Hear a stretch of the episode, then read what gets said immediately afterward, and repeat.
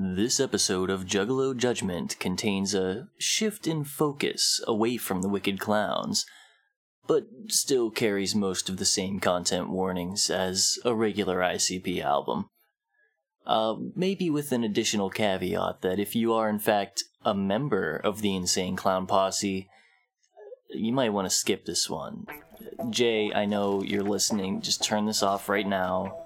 Jay, Jay, oh, stop listening. You, you, you're not. You, your ears cannot handle what's about to happen. You don't want to hear this. Just, just stop. Just turn it off.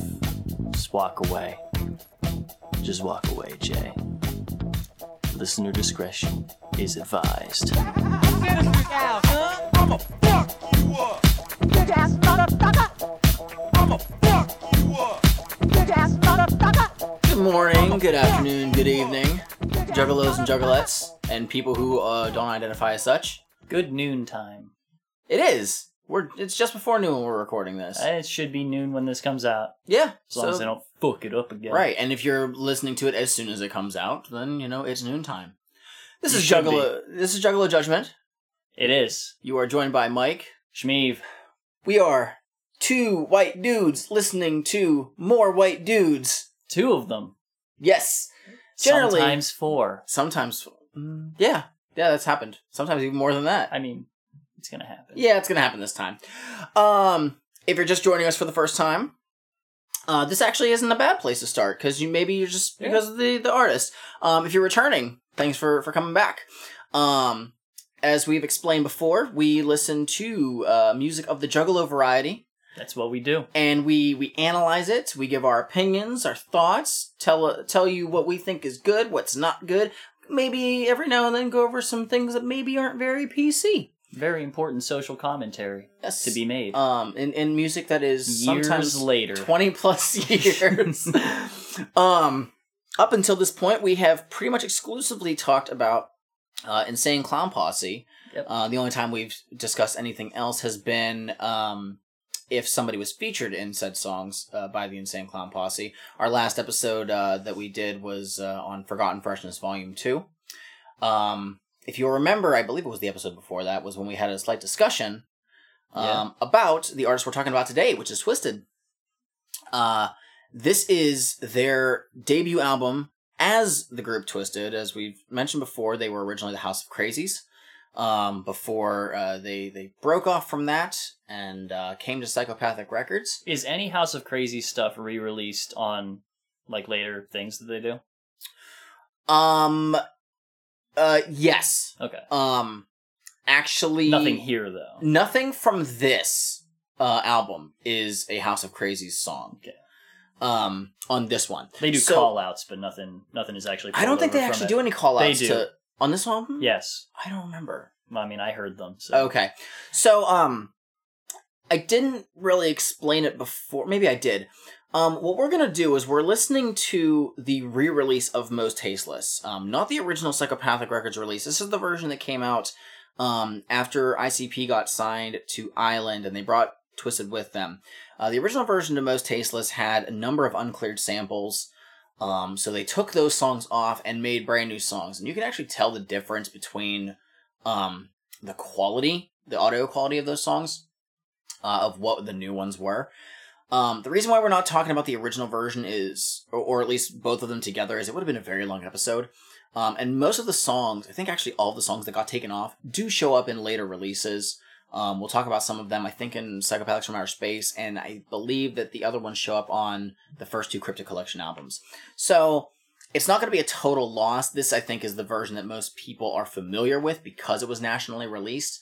Um, although now, I did find out, um, I think it was like two years ago, um, this album, this version of the album is actually out of print now.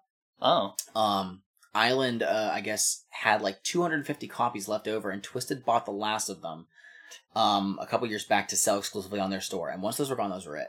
Hmm. So if you don't have a copy of the comic book cover album, um, you're going to spend a lot of money trying to find it. So wait, what? Island released the reissue. The reissue. The original Really? version, yes. The original version was strictly on Psychopathic Records. Um, But when ICP got signed to Island, um, they were like, we need to bring these guys with us. Um, Never mind. Okay. So- I, I understand the thing now.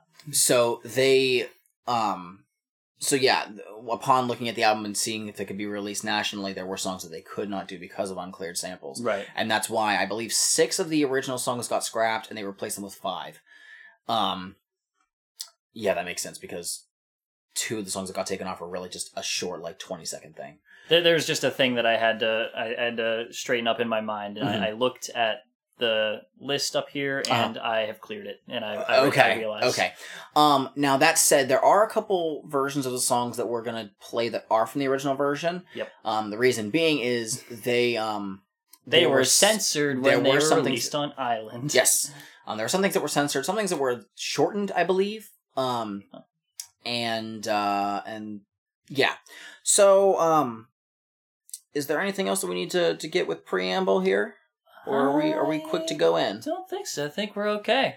Um, before uh, before we really do kick in, I do want to say um, this I think is the first episode where we're doing it bi-weekly. Yep. Um, which I hope you guys are still fine with that. Um, I want to say that I'm appreciating it personally because, thankfully, as much as I enjoy listening to this music, um, and again I've said it before, it l- allows me to appreciate some of these songs way more than I initially did. Um, I had a lot of new music come out in the last couple weeks that I finally got to sit down and listen to, and not doing this every week allowed me the free time to do so. The new Tech N9ne album, the new Twiztid album, um, Twiztid also released a compilation of songs to smoke to, which is fucking great. Um, so I've listened to at least three or four new albums in the last couple weeks. Avid because of this. smoker that you are. Yes. Big fan. Yes, actually, it's funny because I sent out a tweet saying like to get that album. Um, if, as of right now, you can only get it uh, physically through their web store. You can't get it on um on Google Play or on iTunes or anything like that. Um, but I was like, oh, this is such a badass album, and I don't even have to smoke to enjoy it. Fucking uh, Twiztid Shop. I was either Twiztid Shop or Majik Ninja Entertainment, like the official Twitters, and Twiztid themselves retweeted it, which is funny and and somebody commented under it saying and you don't even smoke question mark i said that's the joke like i was like you don't have to smoke to enjoy this album Weirdly enough. because funny enough i think only like two of the songs on this entire album about quote unquote smoking songs to smoke to um refer to smoking at all Oh. which is fine So But, did um, they did they team up with Violent Joints rolling paper? To- you know that twiztid has their own brand really? they have uh, twiztid wraps Uh, that makes sense. Yeah. yeah um which you can They didn't have a buy pack at in- shows. in the they CDs? just they just came out with a vape oh my god. yeah they had a vape come out at uh at the the 420 show Well, I think it's about time. but i yeah you know what i just i just wanted to like clear that up like i i hope you guys are still fine with this being every other week um because it it's honestly doing wonders for us i yeah, think. it takes a lot off me, so I'm able to. yeah it's like especially you. like me i'm used to this music. You you're not.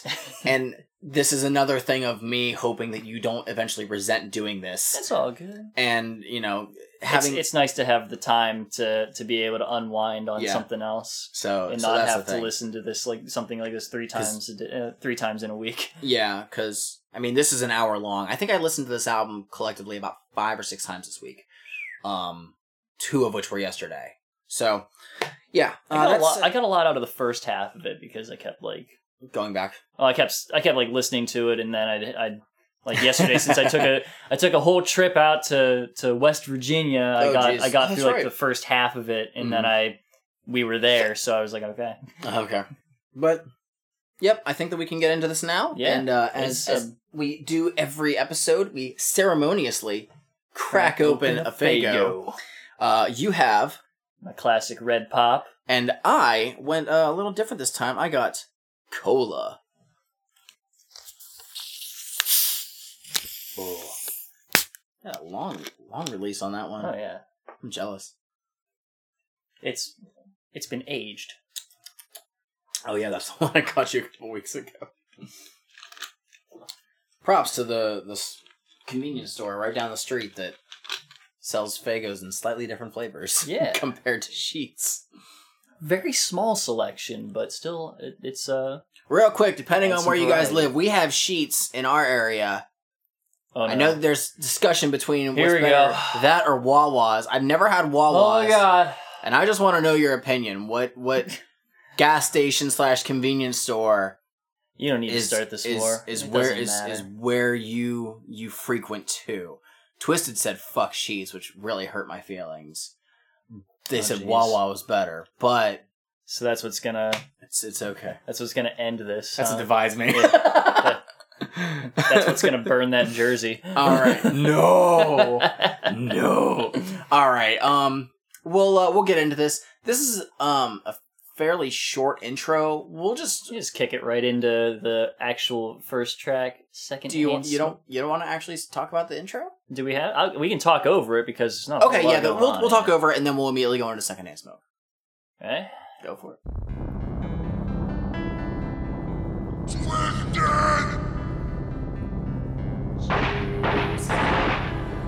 So, for a moment when I first started this up, Yeah. I was hearing that that piano in there, and I was thinking, like, just this. It might actually be guitar. It's hard to tell, but like, for a moment, I was like, "Am I hearing the Final Fantasy arpeggios right now?" I was not, but I I had a thought. I'm like, it, did they? No, they did not. No. All I I- wish they would have. this this is an appropriate intro. I just thought it's very like kind of creepy and unsettling. It's fun Yeah, times. pretty music with fucking chainsaws and gunshots. I think it's really just over the top goofy. Yeah. Secondhand smoke.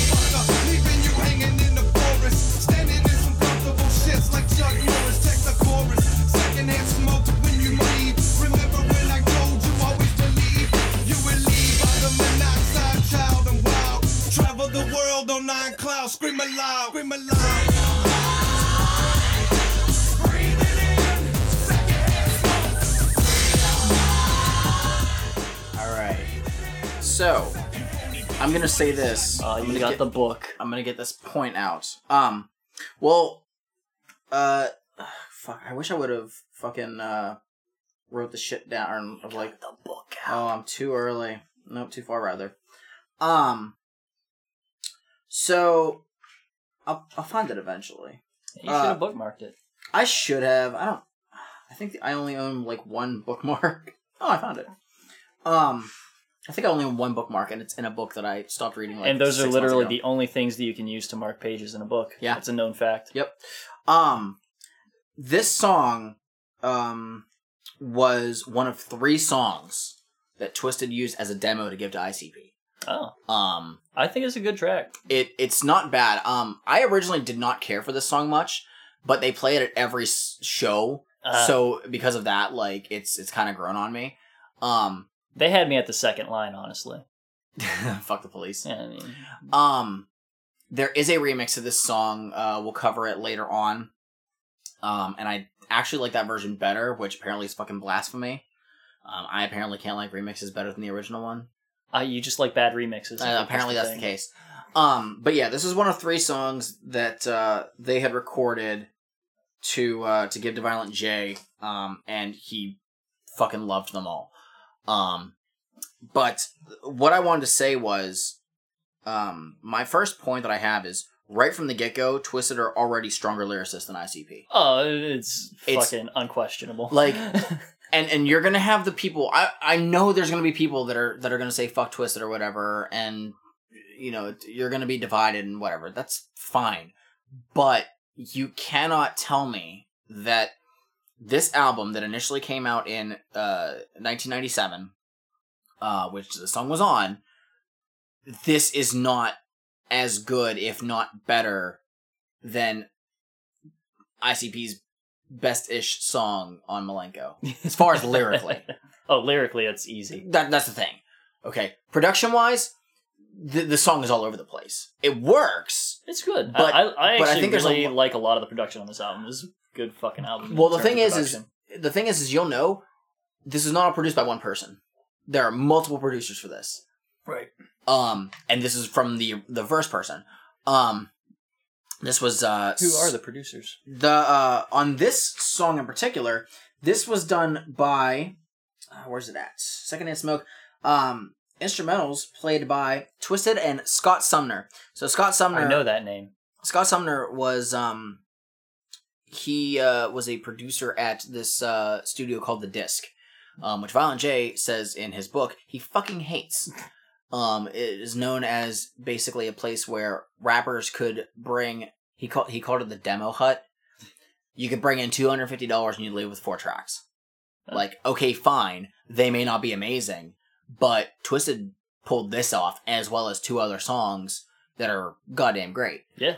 um but uh yeah this song this album and you'll notice who's who is either produced by scott sumner or mikey clark Nice. you will you will definitely tell a difference um in who is who but eh, the thing that that gets me is really weird is the chorus the the Yeah. en vogue uh sample is really really interesting It's real good. but they work it in very well Yeah.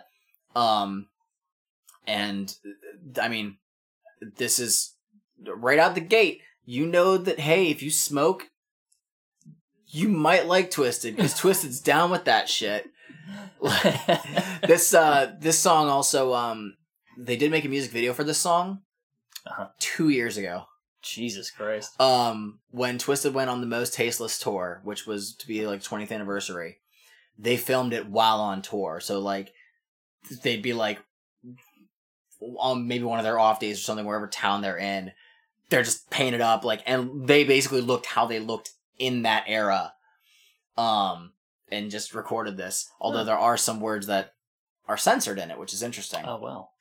Which one? got any got any points that you want to bring up I mean, like this uh, as a as a first track to to run into, it's fucking solid. It's pretty you know, strong. Like this is a this is a good fucking open for like their debut as this group. Yeah.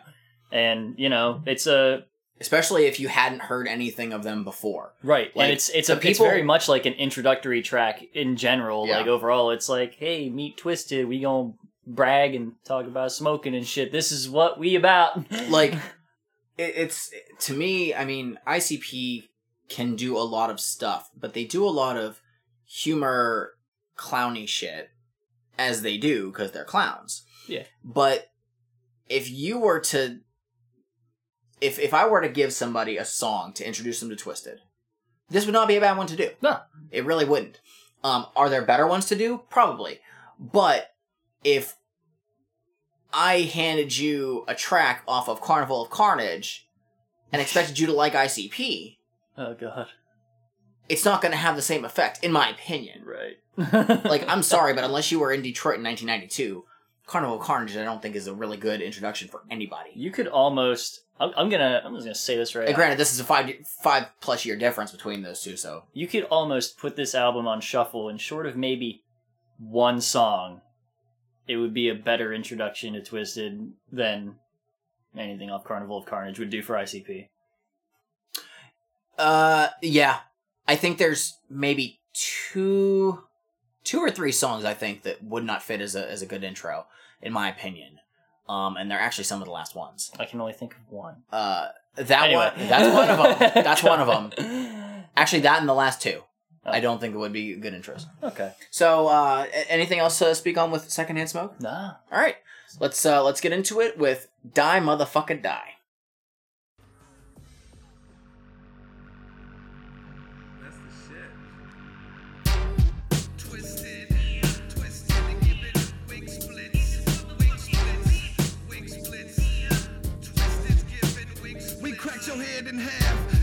Shit funny, but we laugh. Twiztid running this bitch for nine dash. A car crash is no equivalent. We far from innocent, crossing the family and we get ignorant, acting belligerent on the daily.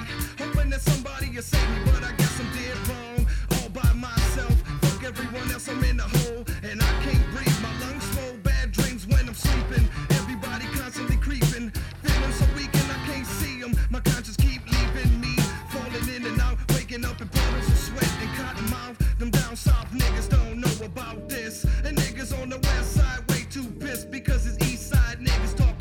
shit. Enough to get the north side hit. We the shit. When we legit like a motherfucker, chilling with million dollar peoples, digging the graves and acting evil. You looking for the sequel? More like something close to equal. You as Tony DeSico and bitches in Toledo. What?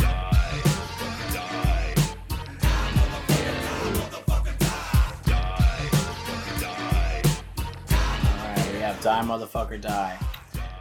Uh, already one thing I'm going to point out. I didn't make a note of this, but this is already really good. What is the complaint that we had with ICP constantly? Their flow. not necessarily the flow, but why is it that, or, or what is it that we always hear at the beginning of songs? Or rather, who is it that we always hear at the beginning of songs? Violent J. Violent J. Reintroducing himself for the 30th time. We are three tracks in, two actual songs in, and guess what? Fucking differences in the fact that we can have more than one person opening a goddamn song. And we heard Secondhand Smoke, they had pretty much the same amount of time to do their verses. And it happens again in this song, Yeah. okay? They are both strong enough to stand on their own Mm-hmm, mm-hmm. and provide very good verses. That's not to say that in the past Shaggy Two Dope's had bad verses per se. It's just he doesn't get the chance to do it nearly as much on full length ICP albums. Yeah, it does not he really does not get more of that. It's, I think Milenko kind of started it. Maybe Riddlebox kind of did, but like I think the next album, I think Chuckle Brothers kind of he gets a little more. I, I can't remember, but ICP a lot of times almost feels like a solo effort with help. Yeah, I mean, that's more But- or less the kind of thing that it is. But honestly. Twiztid does not right out the gate. Yeah. I think that literally there's only one song that Jamie Madrox has the majority of the time, and it makes sense because of what it is. Hmm. But we still get monoxide. Um, but yeah, that's that's just something I want to point out is we're we're two actual songs in, and we didn't have the same fucking person opening the shit. Um, this is another one of the songs that uh, Violent J was given as the demo. Um, It's a good one. it's it's so Uh, I this is one of the songs that I'm I'm pretty sure whenever they did a tour, this was back in 09, uh, was the Wicked tour. This was the first show where they did an album front to back. And even after that set had ended, they did two um, encore songs, and I believe this was one of them. Of course. This it, I feel like it has to be. This is easily one of their biggest tracks. Um, the instrumental is is not overpowering, um, and it's just what it needs to be. And this is the other side of Twiztid that we get. We got we got the first one, the the secondhand smoke, which people are gonna smoke to, obviously. of course. But this is a song that's fairly angry yeah. and for for good reason. They're explaining why they are mad. Mm-hmm. Um, so let me let me do a thing. but I but I did want to Okay. point out. Sorry, one thing is that I do think that the mixing was better on this one. this is really good. Um, compared to Secondhand Smoke, there's times where in Secondhand Smoke I had trouble hearing the, the lyrics. Hmm. Maybe my ears are just fucking bad, but this is a it's a thing of how I mentioned uh, I think on the discussion where I have a hard time listening to House of Crazy stuff Uh, because I think the mixing is goddamn terrible. um, and I have a very difficult time hearing through garbled shit. so it could be really fucking great, but if I can't hear the words, Yeah, it makes what the hard. fuck am I gonna do? Um, so uh, I'll let you uh, let you got got some some points. So Yes. you know, you know, I can, I can, I can dig a lot of, a lot of West Coast kind of shit. Yes. You know, let, let me some West Coast. Mm-hmm. However, Mm-hmm. that East Coast boom bap shit fucking rocks. Yeah. And that is the, that is like almost this album. That is East Coast as fuck. Are you are you more of a, a West Coast over East Coast person? you know, I don't give a fuck, honestly. Uh, I get in different uh, different moods for different stuff. Like West Coast has that, you know, that kind of smooth feel. Yes. You know, you, you kind of Laid back. It's laid back. It's it's what you roll in your six four to. the the th- a big thing that I noticed with a lot of this this isn't really like applying because these guys are from the Midwest. Uh, Midwest ended up getting their own sound, but like if if I'm comparing like East and West Coast, I always felt like East Coast was a little more high energy. It But, can be. but production wise, it always sounded a little scratchier. I don't bit. know if that was a thing on purpose or if that's just how it was. Uh, well, I mean, like, okay, East Coast, you're you you'd probably be thinking a lot of Wu Tang stuff, and I would think Wu Tang. they had a lot of like the the crackle and shit in the Yeah. things they did because they would because you know fucking um wow where's my head at right now uh RZA would just be like hang on let me go over to my wall of kung fu movies Right. and pull something I think the crackle's a cool effect. It's just it it doesn't sound clean, and that's a distinct Oh, yeah. difference that I've noticed between that and um and and a lot of West Coast stuff. Um, it's not a bad thing. It it differentiates it very Yeah.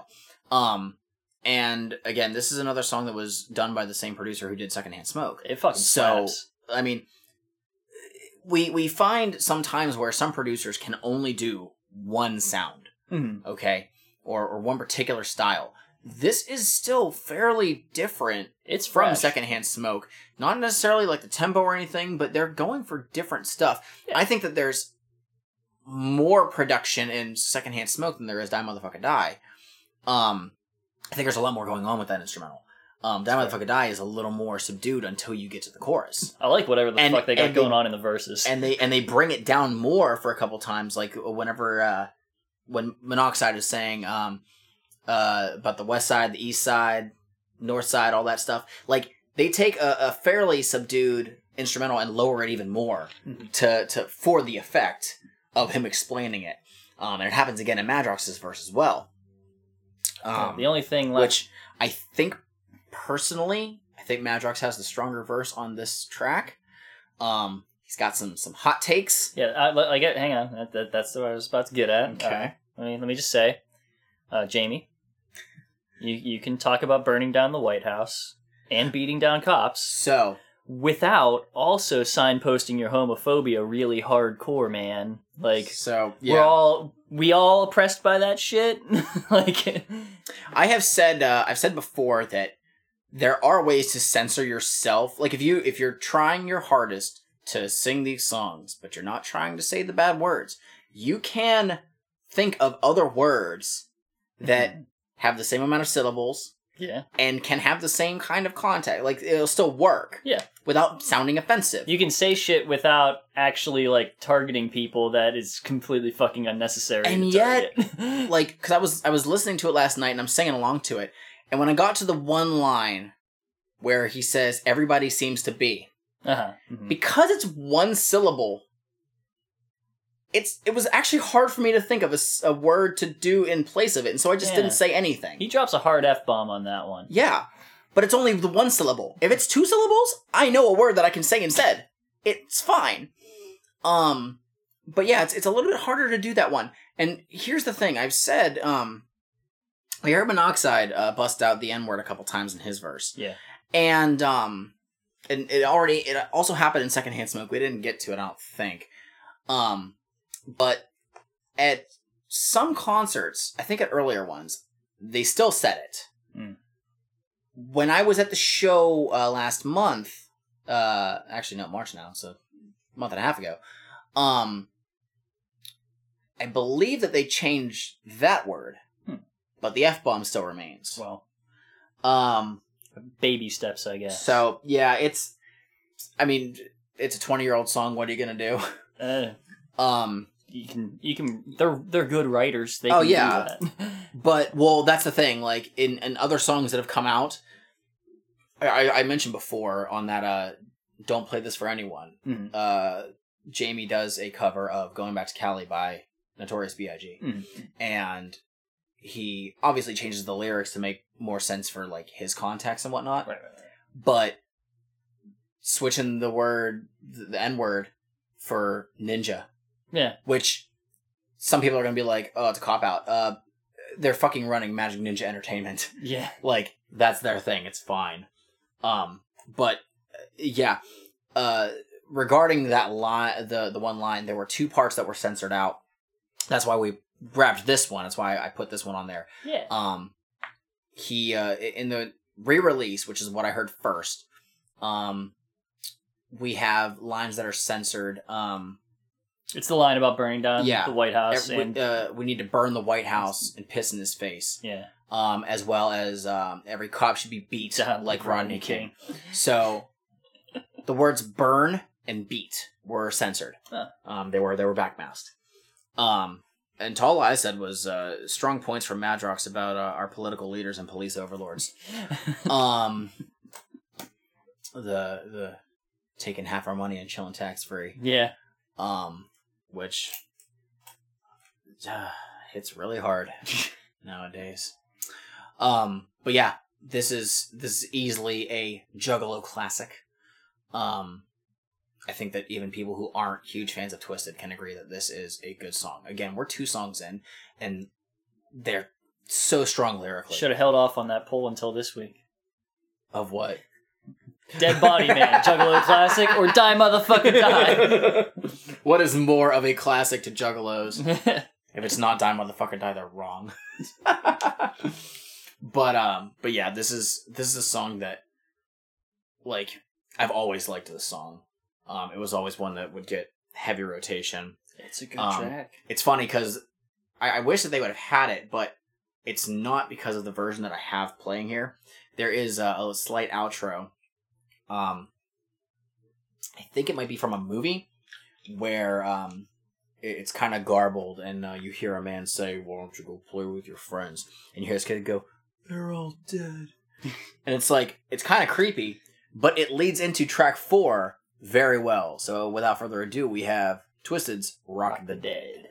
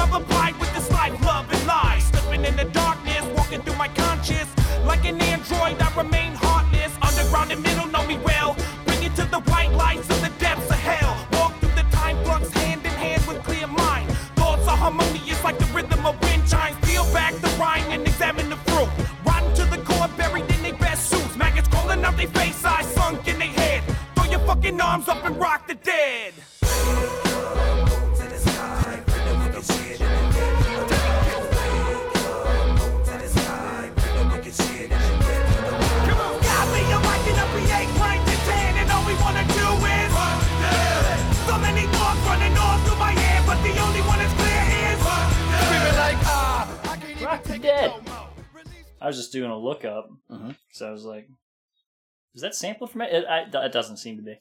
Uh, no, I don't think this one is. Although there was one on Die Motherfucking Die. Yes, there was. I mean, it's it's really cool though. Um, This track fucking rocks. this is Headless Boogie oh. 2.0. I literally thought about that last night. Um, man, this is this is a, a staple at at Twiztid shows. Um, although the the set list Yeah, for it should be. this is the set list for their current tour, the Generation Nightmare tour, just came out. I looked at it this morning, but I can't remember if this was on it or not because they got eight tracks from their new album, um, which is a lot. But uh, I can't remember if this was on there. I think it is. Um, do you know who produced this one? Sounds like it would have been Mikey Clark. This is Mikey Clark. You can easily tell the songs that were made from the prior place to Mikey Clark because Mikey Clark's got a big like rock influence on him well, in general. it's not just that, but like the mixing is so much better. Hmm. Like this is a very powerful instrumental, and I can still hear them very well. Mhm. Okay, um, but this shows that Mikey Clark can work with anyone. Oh yeah, Um, if like absolutely necessary. he's great. Okay, He's he- really good at what he do. right, and that's why it's sad when he makes something and it does not come out well. Everybody fucks shit up. You're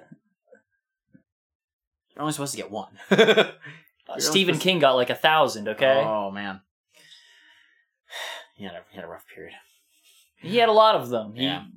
It has been said that Stephen King took the shotgun approach to writing novels. That's fair. Um, but this song, Mikey Clark is a fucking sharpshooter. uh, until about 2010. Um, the uh, just just this song. It's funny because there was a point in time where I didn't care for the song much. Like I would come on and I'd be like, eh, whatever. Um, so I actually don't know the words to this song. but now like I've heard it so much more recently, like because of the concerts and now hearing this, and I'm like, this song is fucking dope as shit. hmm Um, It's not gonna lie, to it. I'm not gonna It's lie. Slaps. if you would have put ICP on this track instead of Twiztid and put it on appropriately the, the Amazing Jekyll Brothers, Sure. this would make sense. Yeah. I could literally see this being an ICP song. But it it's not, it's Twiztid and they're fucking owning it. Yeah. Um I do like that like Madrox, in my opinion, throughout this album stands out more than Monoxide. Um and that's just that's just my opinion. Um it's not to say that Ma- uh, Monoxide has bad verses, but sometimes his inflection on how he says something could be a little bit more forced and have b- a desired effect. Mhm. Like the the line that we heard right before we we cut off was uh, screaming like ah I can't even take it no more. I wish that there was more to that. Like if he would have, uh, uh, you know what? If you know- would have done a Shaggy yeah, if- scream, If, if if Shaggy would have coached him, he'd have it. like, but but aside from that, I mean, it like they this song I think also stands out. They can ride a beat very well. They can. like they have good rhythm to all of this and it, it- oh man it makes me wonder why ICP didn't take pointers from Twiztid Well, on how to like to to have a desirable flow on many things. And I- I mean, Great Milenko wasn't bad yeah. in, in my opinion when we get to it jekyll brothers i think they they improve a lot as well um but i think on again for a debut album granted they were already house of krazees they'd already been making music um but for people who never fucking knew um th- i mean it's just more and more impressive as each track goes on yeah, I think I think Jay do what he wants to do. Yeah. and uh, and that's just kind of how it be. and you know what 20 plus years strong Yeah, 20 25 years strong fucking shit God riding damn. strong on your ability to sell things. but um but yeah rock the dead is a fucking great track people go nuts at shows with it Yeah, it makes Um, sense. like that is that like fucking create a mosh pit shit um so yeah this uh and and we also see that twiztid can do tracks with that rock influence to it hmm um and own it Could bounce to like that hook. people there's people who don't like the, the fusion of of rock with rap and i understand Such as Shaggy Two Dope. He would Um, never. He won't mix no rap with rock and roll. But um but Twiztid do. And you know what, it, it works very well. I think they, they know how to make a rock instrumental, um, especially that early in their in their careers. They can take it and fucking ride with it and it works. Hell yeah. Um and now we get to uh, a track that officially um has the first um uh feature on it. Technically Rock the Dead does. Does it? Um, it has random spoken shit by Violent J. oh, I forgot. Um, but that doesn't really count. No. We're gonna get to our first official collaboration on this album, and that is "Spin the Bottle" featuring Insane Clown Posse. Man, fuck that shit, man. Fuck that. What? Man, what's up with this bitch, man? She better come suck my dick or something. bitch. Who's going next?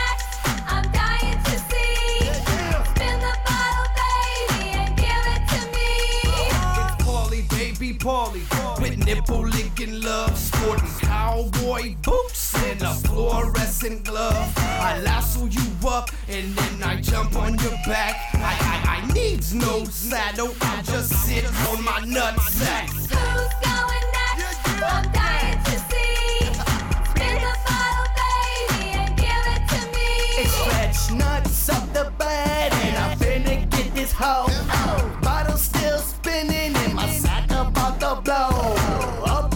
My pants, so chicky chick, stop the front end.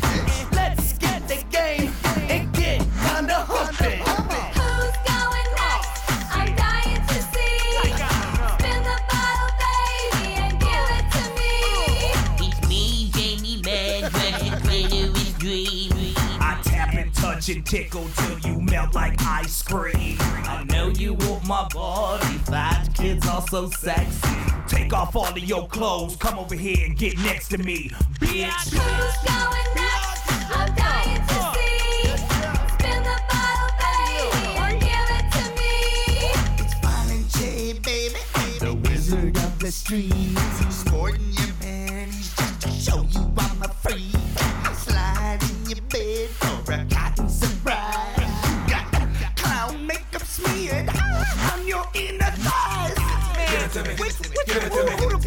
the bottom point on? What, what? Somebody better suck my dick in this motherfucker. I ain't no more. Let's spin the Oh, bottle. man. we we gave you a little bit longer just because everybody had such short verses.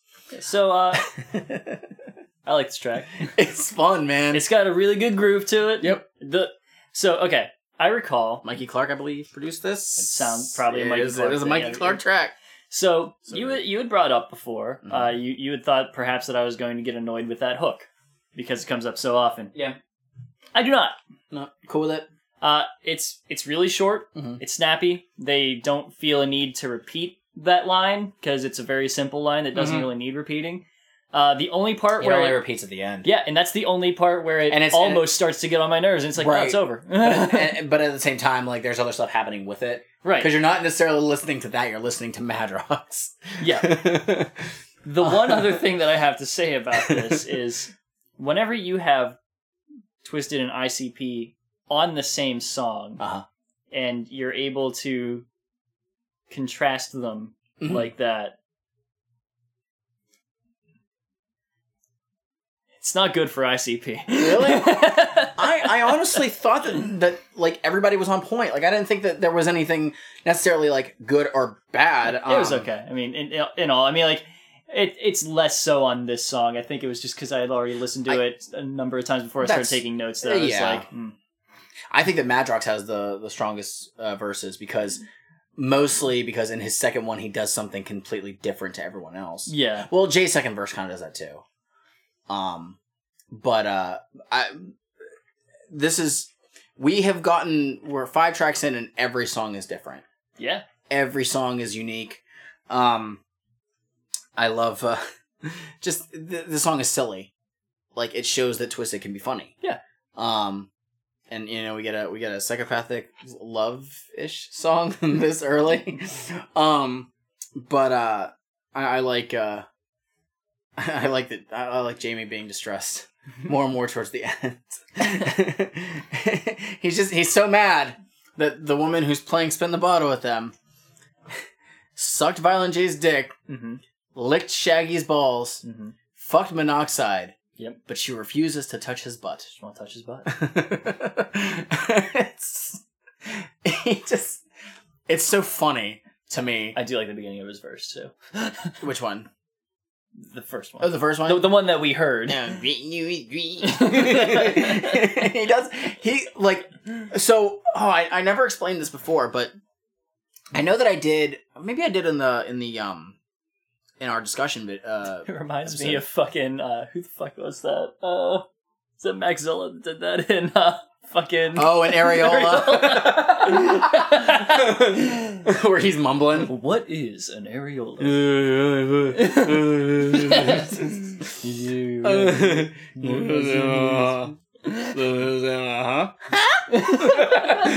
um, but shit. um, we we kind of hear it on this track, but uh, again, Twiztid ra- used to rap under different names. They used to be um, uh, Mr. Bones and Hectic. Um, Paul, uh, who was uh, Hectic, became uh, mono- uh, Monoxide Child Mm. uh, because he smokes a lot of cigarettes. Yes. Newports were his thing of choice. He's all about it. Does not anymore. Oh, that's good. He just vapes. Um, and uh, and Mr. Bones, uh, which was Jamie, became Jimmy Madrox. Madrox is a reference to the multiple man Jimmy Madrox from the X Men comics. Yes. Um, and the reason that we get that is because Jamie Madrox changes his voice for so many fucking things. um, that he he had like that like kind of uh like low gravelly kind like we heard Yeah. on Die Motherfucker Die. We kind of hear it on this one too. It's Um, it's the one that I hear most often from. him. Right, right. And he doesn't do it as much nowadays that when he does do it on newer tracks, it's like, holy fuck, I love this voice. um, but then him just like yelling, um, like in his like higher pitched, like distressed voice, it, it works so well. And it, I like, I like he di- differentiates it. Um, but yeah, that's just something I, I wanted to point out because it, it shows that Madrox can do more than that. It's not like when Violent J decided in Riddle Box that he Oh, was going to do this high ass voice on Toy Box that he can't fucking replicate and just destroys his goddamn voice all the time. Um, then again, trying to force your voice to do that all the time, the the lower one, Oh yeah. is also not going to be easy. Not great. Um, so that's why we don't really hear it at concerts. But um, doing it for a take on a on a CD, go for it. Yeah. Why not? Um, not much else for this one. The song moves very well. Yeah. Um, Mikey Clark did great production for it. Mhm. Um, I think I pointed out this is the song that also plays in the outro um, during the credits for um, Big Money Hustlers. Yep. Um, so and I think that might have been how I first heard it. Um, but uh, but the song is just fun. Like it's it's this is a song that I know people who don't listen to Twiztid still like this song. Yeah. Makes Um, sense. So yeah, it's it's fun. This this would be like the equivalent of like the Ned game for some people. I, I really think that that would be it. Um, and yeah, I think people would like this more. So, all right, uh, we can move on. We are into track six now with Blink. Show me what lies just beyond my eyes. Would you take me to the world where my spirit flies? Tell me, is that really fact or a pack of lies? What's beyond my eyes? Why don't you show me what lies just behind my eyes? Would you take me to the world where my spirit lies? Tell me, is that really fact or a pack of lies? Show me what's behind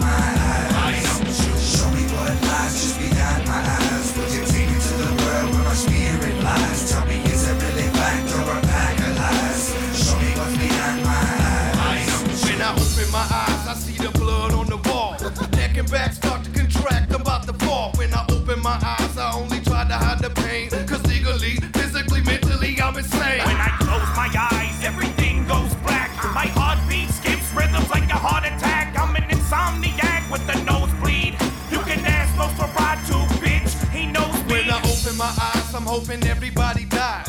Mission will accomplish when the carnival arrives. When I open my eyes, the dead will resurrect. And we gon' issue bitches with problems with slit neck. When I close my eyes, my body's paralyzed. Engulfed in the swarm by the lord of the flies. My eyes stay closed, my temperature falls. My bed starts shaking, blood dripping from the walls. When I open my eyes, another day without a friend.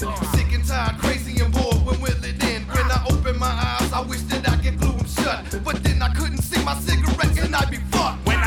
close my eyes, I see how everybody dies. Hanging from a rope, all with fear in their eyes. Choking on the lies and the blood and sweat. But don't leave now, you ain't seen shit yet. Show me what lies just behind my eyes. Would you take me to the world where my spirit lies? All right. Is that really fact or a pack of Think about lies? Blink. Show me what's behind So I have a I have an interesting take on it. Mm-hmm. At least I think it's interesting. Interesting take that Violent J has to do the chorus. So as far as the song goes, like it's okay. You know, I like it. I like it well enough. However, whenever like I, I feel like uh th- this is this is a song that sort of like kind of puts their abilities in full focus for me Mhm. because whenever I think about this, I'm like I could hear this being a song on an ICP album, Mm-hmm. but I'd skip it. Really? That's fair. Who It who, sounds like that kind who- of a song. who would do the open and who would do the closed parts?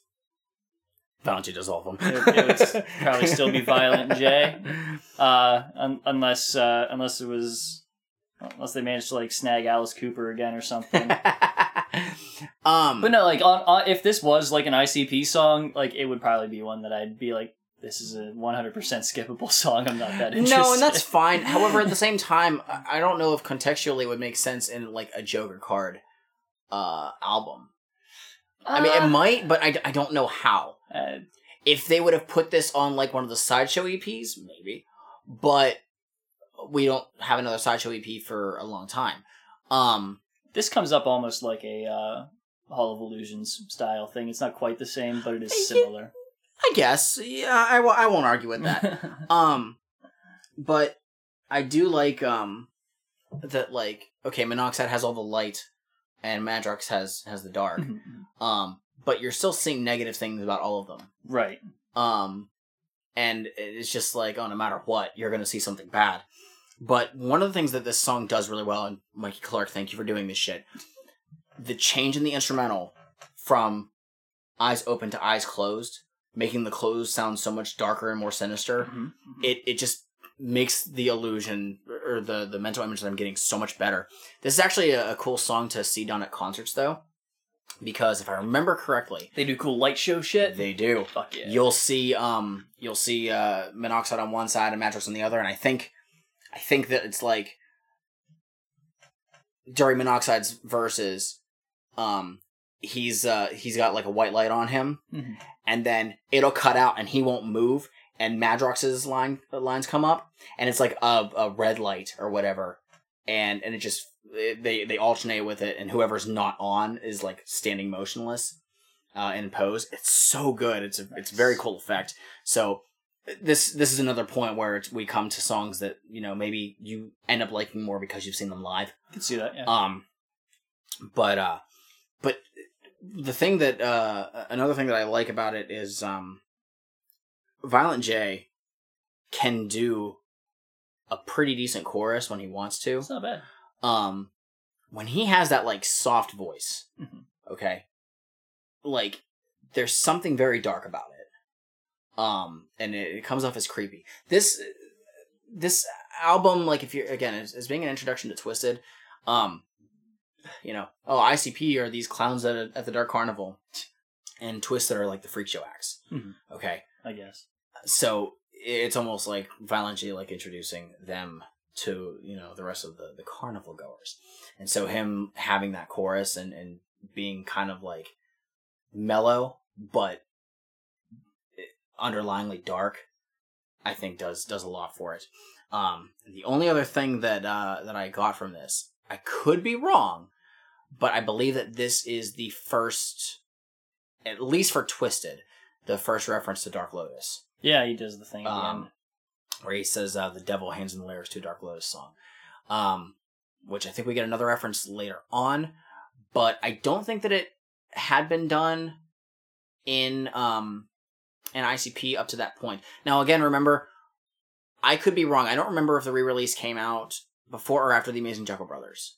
Um, I think it's before, but I could be wrong. Um, but Jekyll Brothers was also when we we hear a little bit about Dark Lotus, and even in the the liner notes, we do get um Oh. something explaining Tales from the Lotus Pod, uh, the Dark Lotus album that would be coming out uh, in the future. So it is uh, it's it's really interesting whenever maybe people who didn't know what the hell Dark Lotus was, and they're like, "Oh, what's this thing about?" Um, and and you, you- you're gonna learn you some stuff in a couple years when that album comes out. But yeah, I don't have much else to say. I, I think that I, I I guess I can agree with you about like this could have been like a skippable ICP track. Yeah, Um, but I again I but I it's just- not an ICP. but it's not an so ICP it's track. Pretty good. It's a, it's a good it's a good twiztid song. Um, which almost makes it seem like you're thinking that Twiztid is worse than ICP. what? it almost makes it seem like oh, if if ICP had this song, Uh-huh. it wouldn't be good. Yeah. But Twiztid do, so it is. Yeah. Maybe I'm thinking of it weird. You are thinking of it weird. Oh, okay. Twiztid has this track, Right. and they did it well, Oh, okay. and I like okay, it. Okay. No, no, no. I was, On an ICP I guess- album, I would be like, goodbye.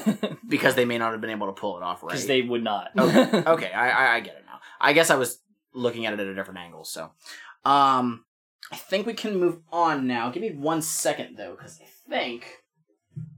Oh God, was this the other one coming up? Need to refer to the Juggalo Bible. It is okay. So we can move on to track number. I think this is seven. Yep, seven. Ah, how does it feel?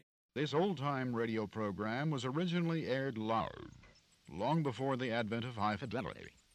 As a result, you may detect an occasional surface noise or volume drop due to transmission pro- pro- problems so common to This is the version from the original album. We hope, I think that this intro in audio quality was the only thing that was different with it, but I think they also like censored a couple words one of the all-time later on. I don't remember.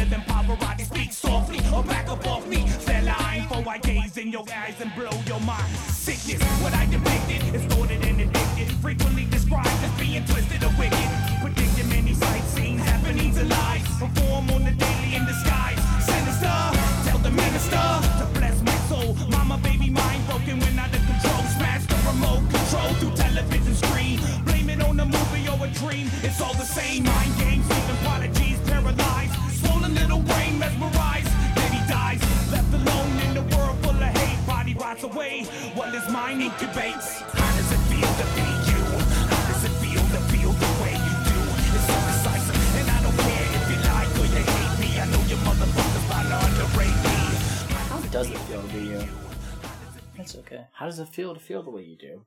Could be better. Okay, that's fair. This was the third track um, that ICP had, or sorry, that Twiztid had uh, created as the demo to give to ICP. Nice. Um, which we get a rockish instrumental like the, those rock drums, Mhm. um, and they ride that beat very well. It's good. It's good Um, as shit. Madrox fucking excels, in my opinion. It's um, it's a, a good one of them them freak outcast kind of tracks. Mhm. Uh, and I like the hook a lot. Actually, Mhm. it's really fucking good. I I really wish though that and again it's an issue that I find with the person who produced this one is I wish the mixing was a little bit better.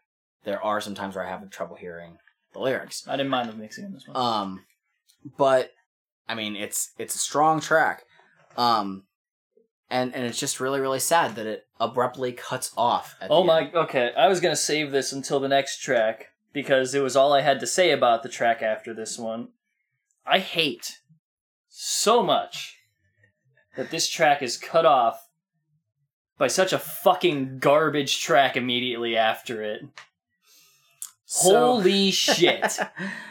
so there was um I, it's so fucking infuriating. there was um I remember seeing this it was on I think Twitter or something. Twitter or some kind of interview a long time ago I'm talking about like maybe 4 or something years ago. Um where somebody asked about how does it feel? And it's like why does it cut off? Why is um like what happened to that verse? Like what are we ever going to hear it? And Madrox had said, um, because it, it cuts off at, uh, I got a migraine headache, Mhm. headache, uh, my stu, and then it just cuts. Um, and Madrox said that, uh, the rest of that verse was too brutal at the time to be heard. Hmm. Um, and so people have constantly been wondering when the fuck are we ever gonna hear it? Huh. I'm gonna spoil something for you We won't. because no, I'm going Okay. to. It, it doesn't matter. No, I, I was I was saying we won't hear it. I thought Oh. that's, that's what I was gonna say. because well I- i'm only saying this now because who knows if we're going to get to this point um in 2017 Okay. twiztid released an album called the continuous evolutions of life's questions I have that. you should do there's a song called uh, that's why that's why they all hate us more than you'll ever know i think it's the name of it Oh. it is a long fucking song it's like six minutes long With a long fucking name. I ripped the album and I popped it in and I'm listening to it and I love the CD. There's people who hate it. I think it's a great CD. I'm listening to that song and then there's like garbled shit. And then all of a sudden, an updated instrumental of How Does It Feel kicks on. and I lost my shit. The beginning of Madrox's second verse starts but it's it's not the original version. It's him obviously at this time Mhm. having recorded it, and we hear all of that verse and the chorus, and then Monoxide does a verse, and then his verse gets cut off at the end. oh god. It took, and I remember, I remember the day that this album came out. I was listening to that. I hopped on Twitter and I said, "Holy fuck! Twiztid finally released it." They retweeted it. I didn't say what it was, but they retweeted it because they knew what it, they knew what I was talking about. Jesus Christ. They ended up releasing a um. Twiztid does a lot of uh, seven inch vinyls Yeah. of singles and stuff. They re or they release a, a seven inch vinyl for "How Does It Feel," and the B side is the 2017 version. And I'm like, that's fucking cool as shit. nice. But now it's like, oh man, they cut off Monoxide's. The the thing is though, is Madrox was still kind of able to make his voice sound like it was 1997 Madrox. Hmm. Monoxide, no, you can tell the fucking difference. you can tell 20 years have passed for him. but um, no, it's it's a cool verse. They don't slow down at all. No. Like they just fucking go, and um, it, it, it makes sense that again that track, Die Motherfucker Die, and Secondhand Smoke, that those are the songs that they gave to Violent J. That's a good like, selection. yeah, like I think that there's only a couple other tracks that they clearly recorded with the other person. Had they put those ones in um, with that demo, I don't think it would have hurt them. But I think that those three were strong enough as is to to warrant like, no, you guys are the real deal. By all means. Um, we don't actually need to go over the next track because the next track is 85 bucks an hour. We talked about that on uh, Forgotten Freshness uh, Volume 2. Um, and you're going to do it anyways because that's how you do. This is the track that cuts off How Does It Feel?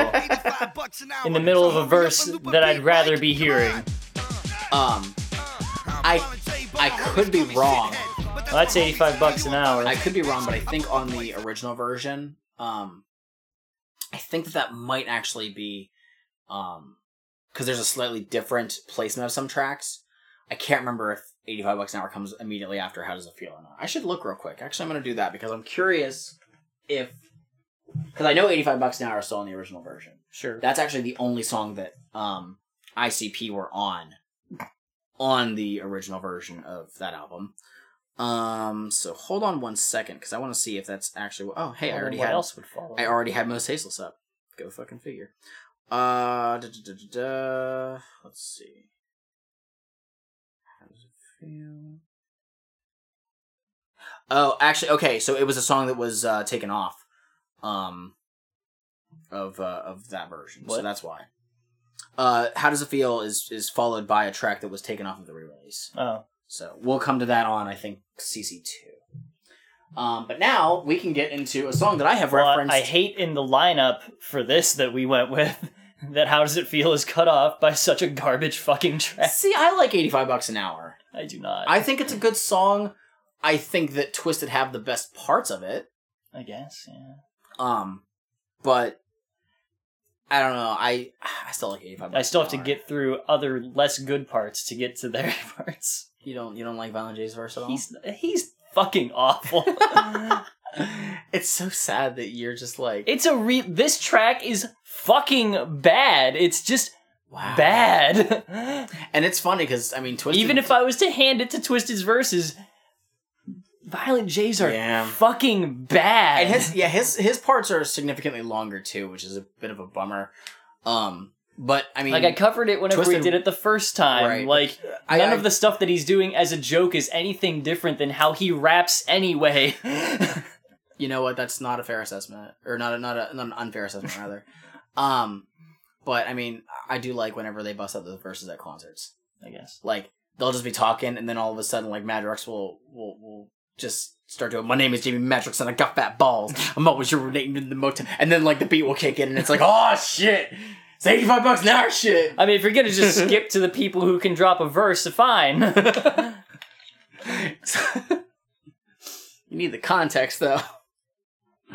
But uh Do you? Yeah, you should. Now we get to a song that I have referenced way too many times.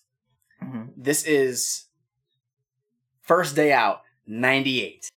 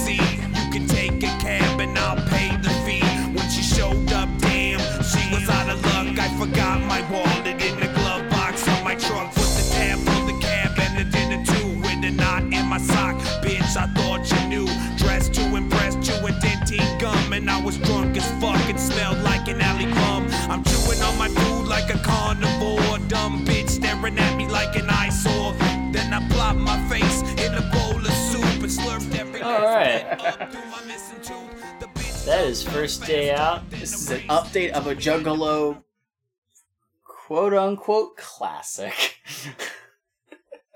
I don't think anybody, even even the people who jumped on fucking dead body, I do not think even they yeah. would go this far. Um this is the definitive version of First Day Out. It's a good update. Um, the fact that Twiztid do this at concerts and people lose their fucking mind because it's so good. Like Madrox owns this song. The production's real good on it too. Mikey Clark, Yeah, Mikey Clark, fucking beast. it's a good fucking update. Um, but this is this is the song that I referenced uh, earlier when I said that like this is the only song where really Madrox, like one person, does more than anything. But we I do mean, have it is it is made for one person. Right. But we still get Monoxide in the place of Two Dope. Um, because Two Dope did the Hey Woman, You Know I Love You in the original version. So Monoxide just takes that, and then Violent J just randomly shows up because he has to. Um, but this is a if if you've gone to rap concerts, I don't know how rap concerts are for most people, but I know that a lot of times you don't hear an entire song.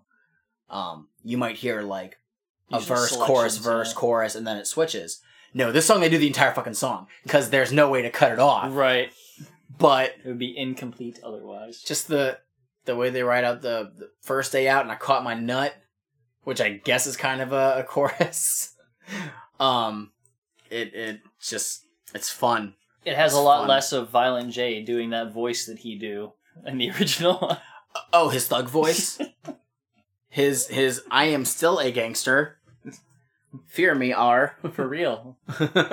I've stolen at least one car stereo. No, that was too dope. Oh, Too dope stole. Oh no, wait, because he had the line in Dog Beats. He stole the car radio and his tape was in it. that was a violent tape. yeah, no. Um, but yeah, just this song sounds so much better Mhm. than the Carnival Carnage version. Carnival Carnage version is very stripped down. Obviously because they didn't have the money for the production for it because I don't think that Mikey Clark did that version. No, I don't think so. Um, but this one's just fun. The piano, like clean. it's it sounds good. Um, the the, the fucking the the just the the, the the percussion in it, all of it. Yep. Fucking love it all. Um, and yeah, Madrox can tell a story better than Violent J, and it's Violent J's It's fucking story. story, yeah. he just can do it better. it's imagery. so yeah, this is it is the better version of that song. Twiztid have covered at least like one of ICP songs. Well, then they were Finally got one right. they were they then they were involved in a cover of another song, and it's still better. we'll we'll talk to that in two albums. Uh, but yeah, first day out, it's, it's fucking fun. It works really well. Uh, we will now move on to track number ten. Steve, Uh, what the fuck? He just walked up out of the rain. I swear to God, that's all there was to it. I'm gonna just talk over I this. just him. Uh, I know that I hate unavoidable intros. You can cut this off. You had to wait a whole ten seconds. hey, that's fine. leave now? That was tough. Fuck you! I don't know how you survived that. It's a long fucking one. But you can actually cut this to kick right into the uh, Yeah. into the actual instrumental. Um, are you familiar with this uh, with this sample right here? No. Uh, so I looked it up. This is actually from Halloween Three, Wild shit going on in there. I- I- the the one that no one fucking likes, What? What'd you hear? Oh, that was yeah okay. the one that does Season- not have Michael Myers. Season, of the Witch. yeah. And a half of Yeah. Molotov cocktails. Because he didn't want it to be a. Burn that He didn't want right sequels originally anyway. Yeah. Last Halloween for them. So what the fuck? Increase the what the fuck? Will your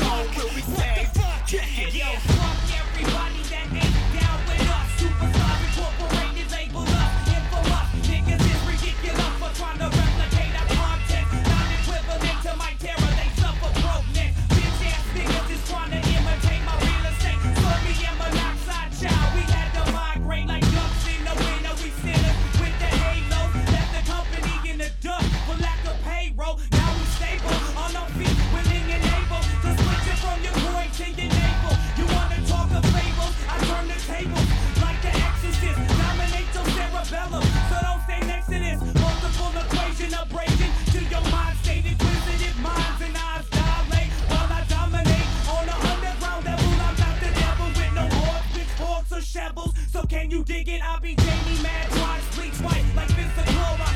Like Mr. Thomas, but I don't be claiming White Sox. For Louisville my weapon for brain. Leaving competition tangled in chains like I was pinhead. A living at night, afraid of sunlight. Police told to shoot on sight. You think they might? If they do, I'll return fire at rapid speed. So them bitches a trip. I got up my sleeve, increase living season. All right. That is what the fuck.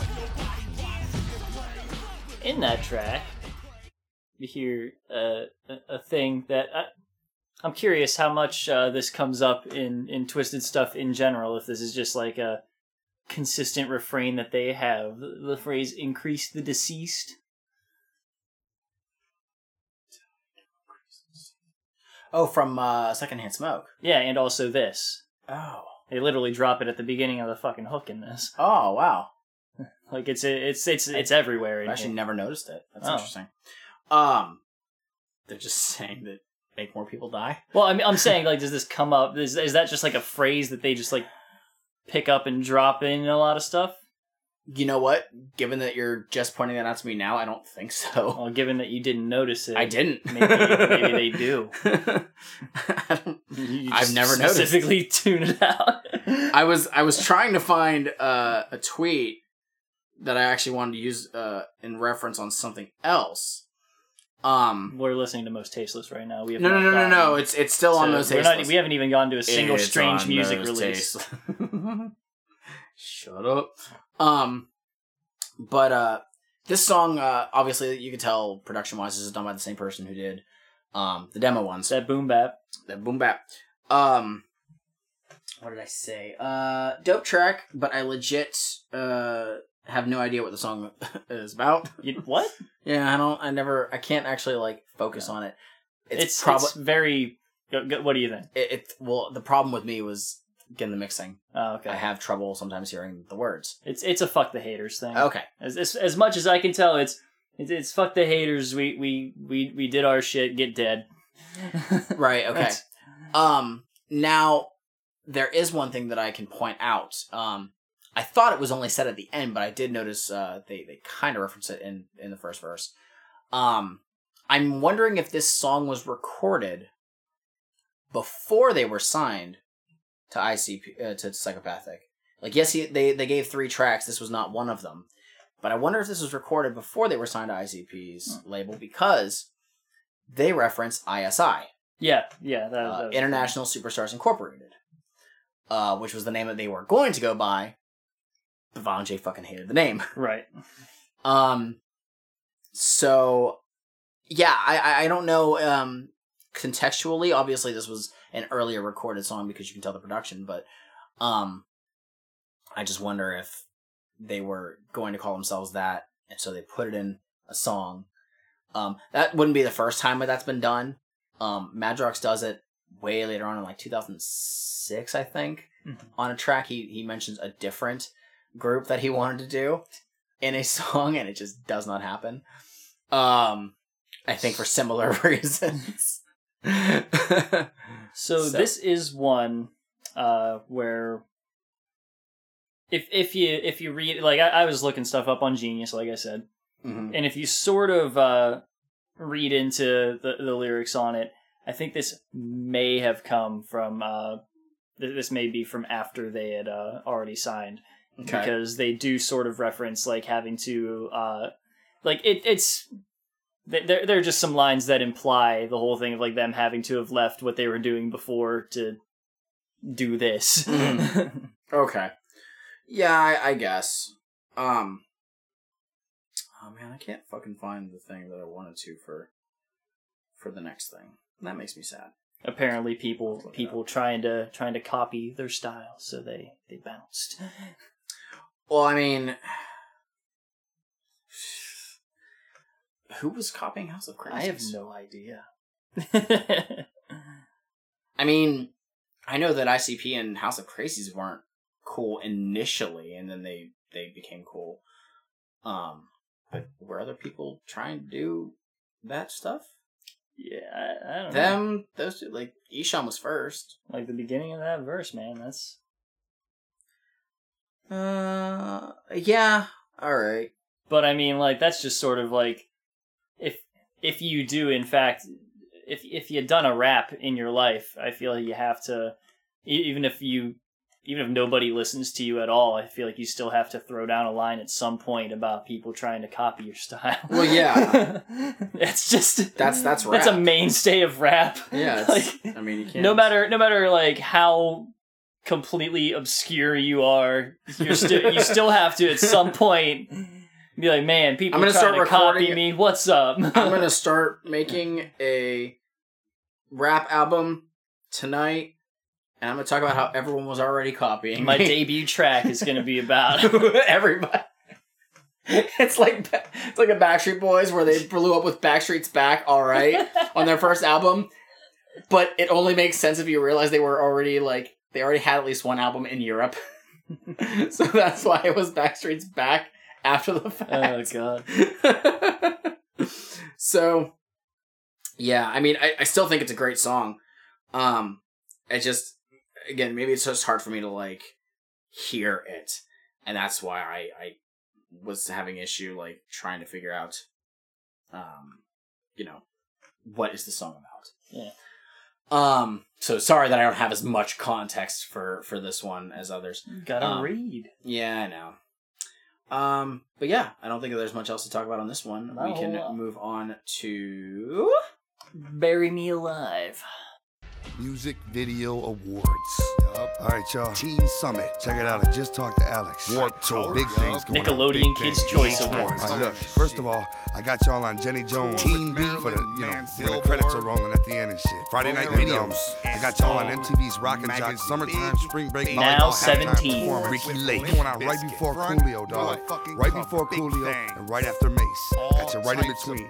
And um, Spin magazine. I got, I got Blaze on, on that on the Real World cast. I'm still working on y'all for Road Rules. All that shit. And um, I, I got y'all on the cover of Nickelodeon magazine. I don't give a fuck, right? Dead face with the eyes white. Intimidate you with my eyesight. I try to hide from the average. Every day we starting static. Live with the maggots. Masters of the black magic. My shit's for killers with the twisted tabs on their backs. My shit's for killers who walk around with the axe. My shit's for killers screaming, I would rather die than see you motherfuckers doing MTV Live. You can keep the mainstream life and all the hoes. I'm steady cussing in videos for juggalos. I'm underground where the dead don't sleep. Keep us a secret to the world and watch the posse increase. So if you feel me, won't you bury me alive? Bury me alive. Run with the psychopathic hatchet dance. Bury me alive. Bury me alive. Keep it in your click, fuck the outside. Bury me alive. Bury me alive. Run with the psychopathic hatchet dance. Bury me Twiztid is for juggalos. Fuck everyone else. Don't let us be too popular or we can't be underground and cool anymore. I we thought- do like having money though. I, I think that there was there's actually one thing that I was gonna point out because I feel like you would have, where they they say a word that frustrates you. I missed it. I Psychopathic. Oh, doesn't really frustrate me. it's just I, I did hear it. I was like, eh. um, so the reason why I was a little bit spaced out on the last track was because I was looking for a tweet that I saw a couple days ago. Um, somebody uh somebody tweeted at Twiztid, uh, saying, "Whatever happened to bury me alive? Y'all straight sold the out." S- sold sold sold the out. Oh. To which Twiztid said, "Really? It was us? You a fuck duck? you a fuck duck?" That's what it says. all right. To which the person responded, Don't get me wrong, if you're happy with radio play and your current sound, more power to you, but I haven't felt you on this new CD. To which they respond, You seem to be alone on that, but we would never put out music we don't feel or believe in. Twiztid, in the last couple years, has started to grow a little bit more popular, and they've done like some interviews and shit. Generation Nightmare is easily their most promoted album. I mean, the track Magic Spells from their new album has been on the radio. Um, like there are a number of radio stations, like hard rock stations, that have played it, and people are mad about it. and so that's why people are like, "Oh, baby, live! You're not supposed to do underground stuff. You're not supposed to do anything that's gonna make you popular and get you money and be able to sustain your lifestyle and your families."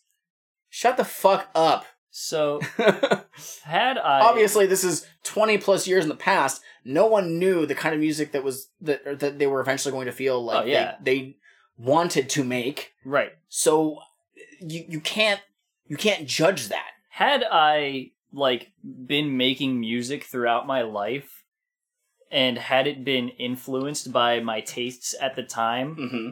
it would change a fucking lot. Oh yeah, definitely. and people would throw like the same accusations at me because that's just what happens like your tastes change and you like different things Mm-hmm. and sometimes those things are closer to what other people like because it's just what fucking happens Right. sometimes Like so, I I can I can bring up. I tried writing a horrorcore rap when I was in high school, Mhm.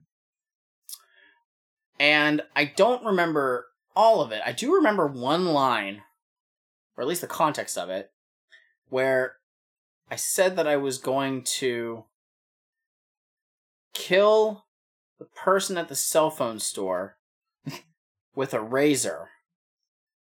Not an actual razor, with my phone. yeah Okay. I don't remember the rest of this, but I remember Classic. that line. I remember that line. And I think about that now and I'm like, what the fuck? what the fuck was I thinking back then? I still think it's a clever line, but what the fuck was I thinking? So, if I take what I thought would have been fun to write then to now, I probably wouldn't have thought of that, but musically, it would still have it would probably have had like a butt rocky feel to it.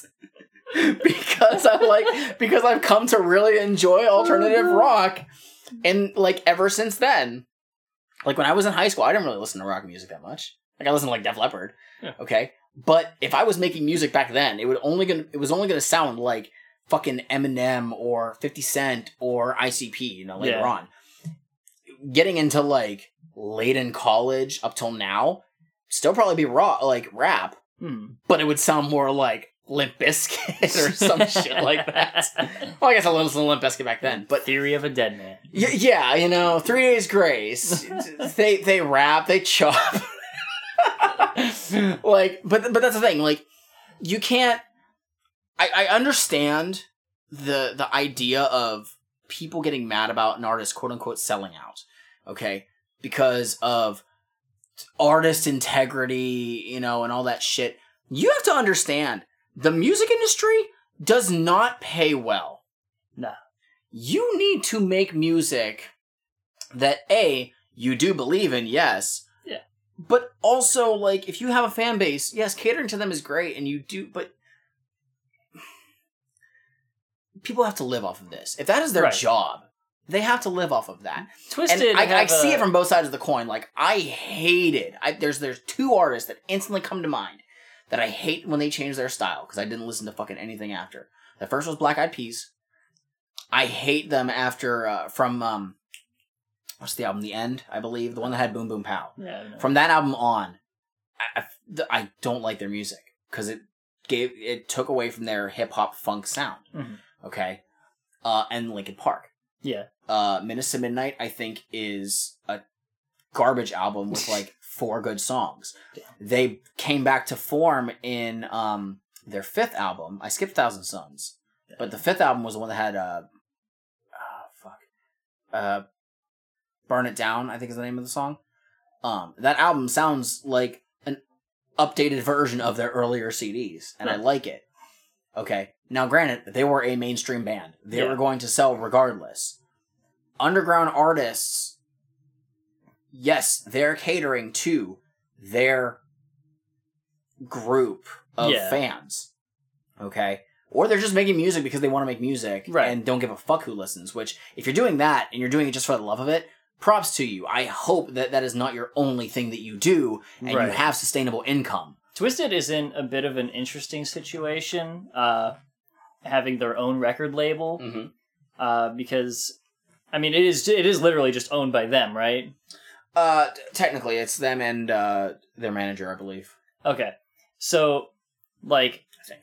d- depending on how it's run, it's not quite the same as like a, another record company where like you have like fucking shareholders who Oh, you know that- you need constant growth in in sales all the time or else they aren't going to be happy with it because they're not making money on Oh. top of the money on top of the money Oh, like whenever ICP was signed to Jive, and Riddle Box only sold because they did it, and then Jive was like, "Oh yeah, we'll we'll keep you around." right Oh, like whenever ICP was on Hollywood Records, and the Great Milenko uh, came out and got pulled, and Hollywood demanded a million dollars right from them because they put that into the album that they would not sell. Then like if they it's if fucking they dumb, if they make the money they make the money right?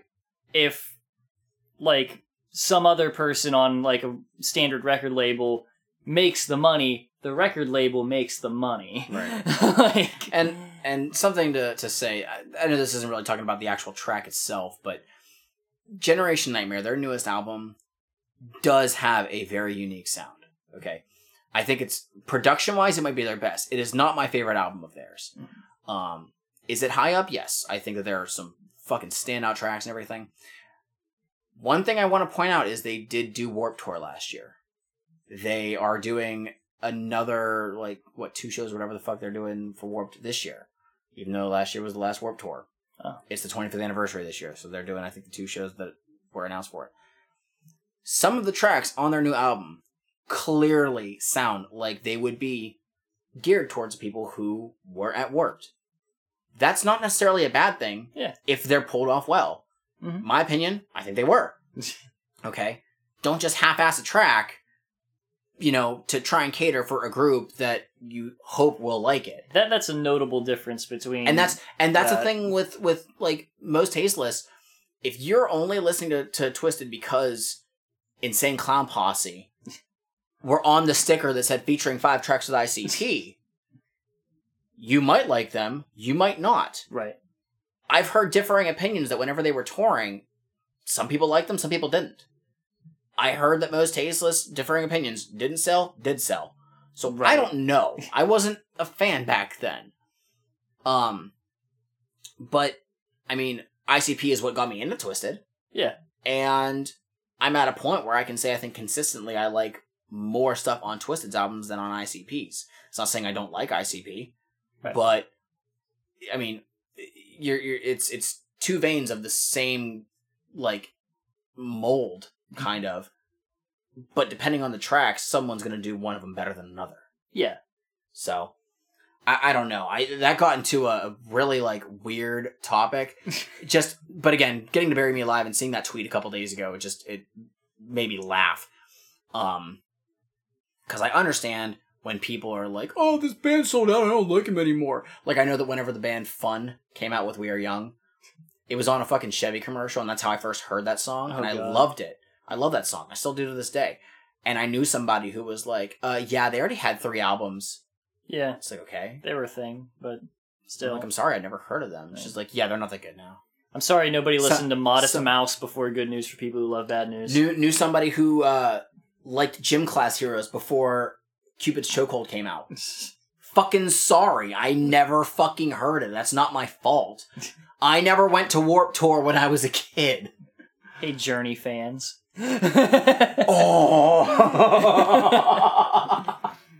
For those who don't know, Journey was a band for like how fucking long before Steve Perry came They into were the a fold. band for a while, and they were fucking. They were not popular. proggy as shit. Neil Shern got to shred all over the place. I pronounced his name German as fuck on that. I didn't need to, but Yeah. it's just how it comes out whenever I think Yeah. of that spelling. So yeah, I mean, still, "Bury Me is a good song. It's pretty good. um, we still get Violent J on the chorus. 'cause I always why like to not? make fun of that attitude, but at the same time, it's a good song. Yeah, I mean it's it's it's fun. Um, I mean it's literally them just talking about how they won't sell out because they don't need to. They have the Juggalos. You know that's who they're making the music for, and they're fine with that. Yep. Um, Why were you at the march? oh, don't do that. don't do that. Don't They do didn't that. go to. the- They don't like juggalos. They were at the march. Oh my god. They just uh Yeah, making fun of you. they were in the same All uh, of you people, making fun of you.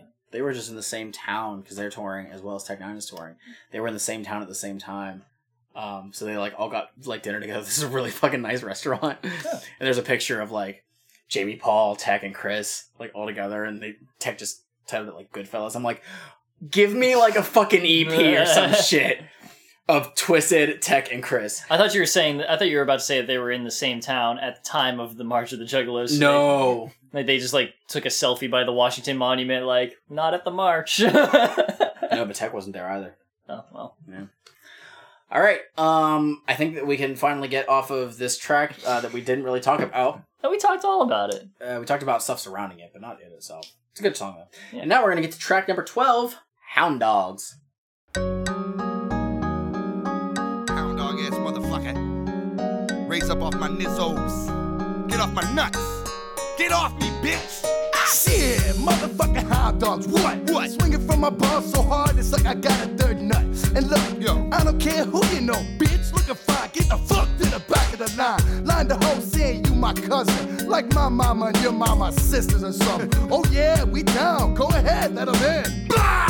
Knuckle hammers to the chin. Uh. Be down with me and I'll be down back. Put my dick in your mouth, you're gonna hear your neck snap. In fact, ho, fuck on my bust. Ask questions like a mutt, but ain't down the front. You see him come, you see him go, you see him come again. From my dick to twist his dick, and then to find a chase dick, to blaze his dick. Try to grope us with their paws. Goddamn hound dogs. Come on. Yeah. Come on. Give a dog a bone, give a dog a bone. Uh. Come on. Yeah. That's Hound Dogs. That is Hound Dogs. Newfound fame creates fake fans that just want to be around famous people. It's a poser track. That's all it is. But I think you're forgetting a very important thing about this. What is the very important thing? Shaggy got the first verse. Oh my god! He opened this track. Yeah, but it's not an ICP track, so it doesn't count. Yeah, I know. but the fact that he got to open a track at all, that one, it even like on his own fucking album, he barely got to do that. Every dog has his day. also, shout out to Big Pun. oh, uh, where's the big pun shout out? Really? At the end? Jay drops the line about Big Pun Oh, wait, I think I know what it is. because he's fat. Oh yeah. Yeah. yeah, that's right. Oh yeah, look at me, I make a big pun looks gay. Yeah.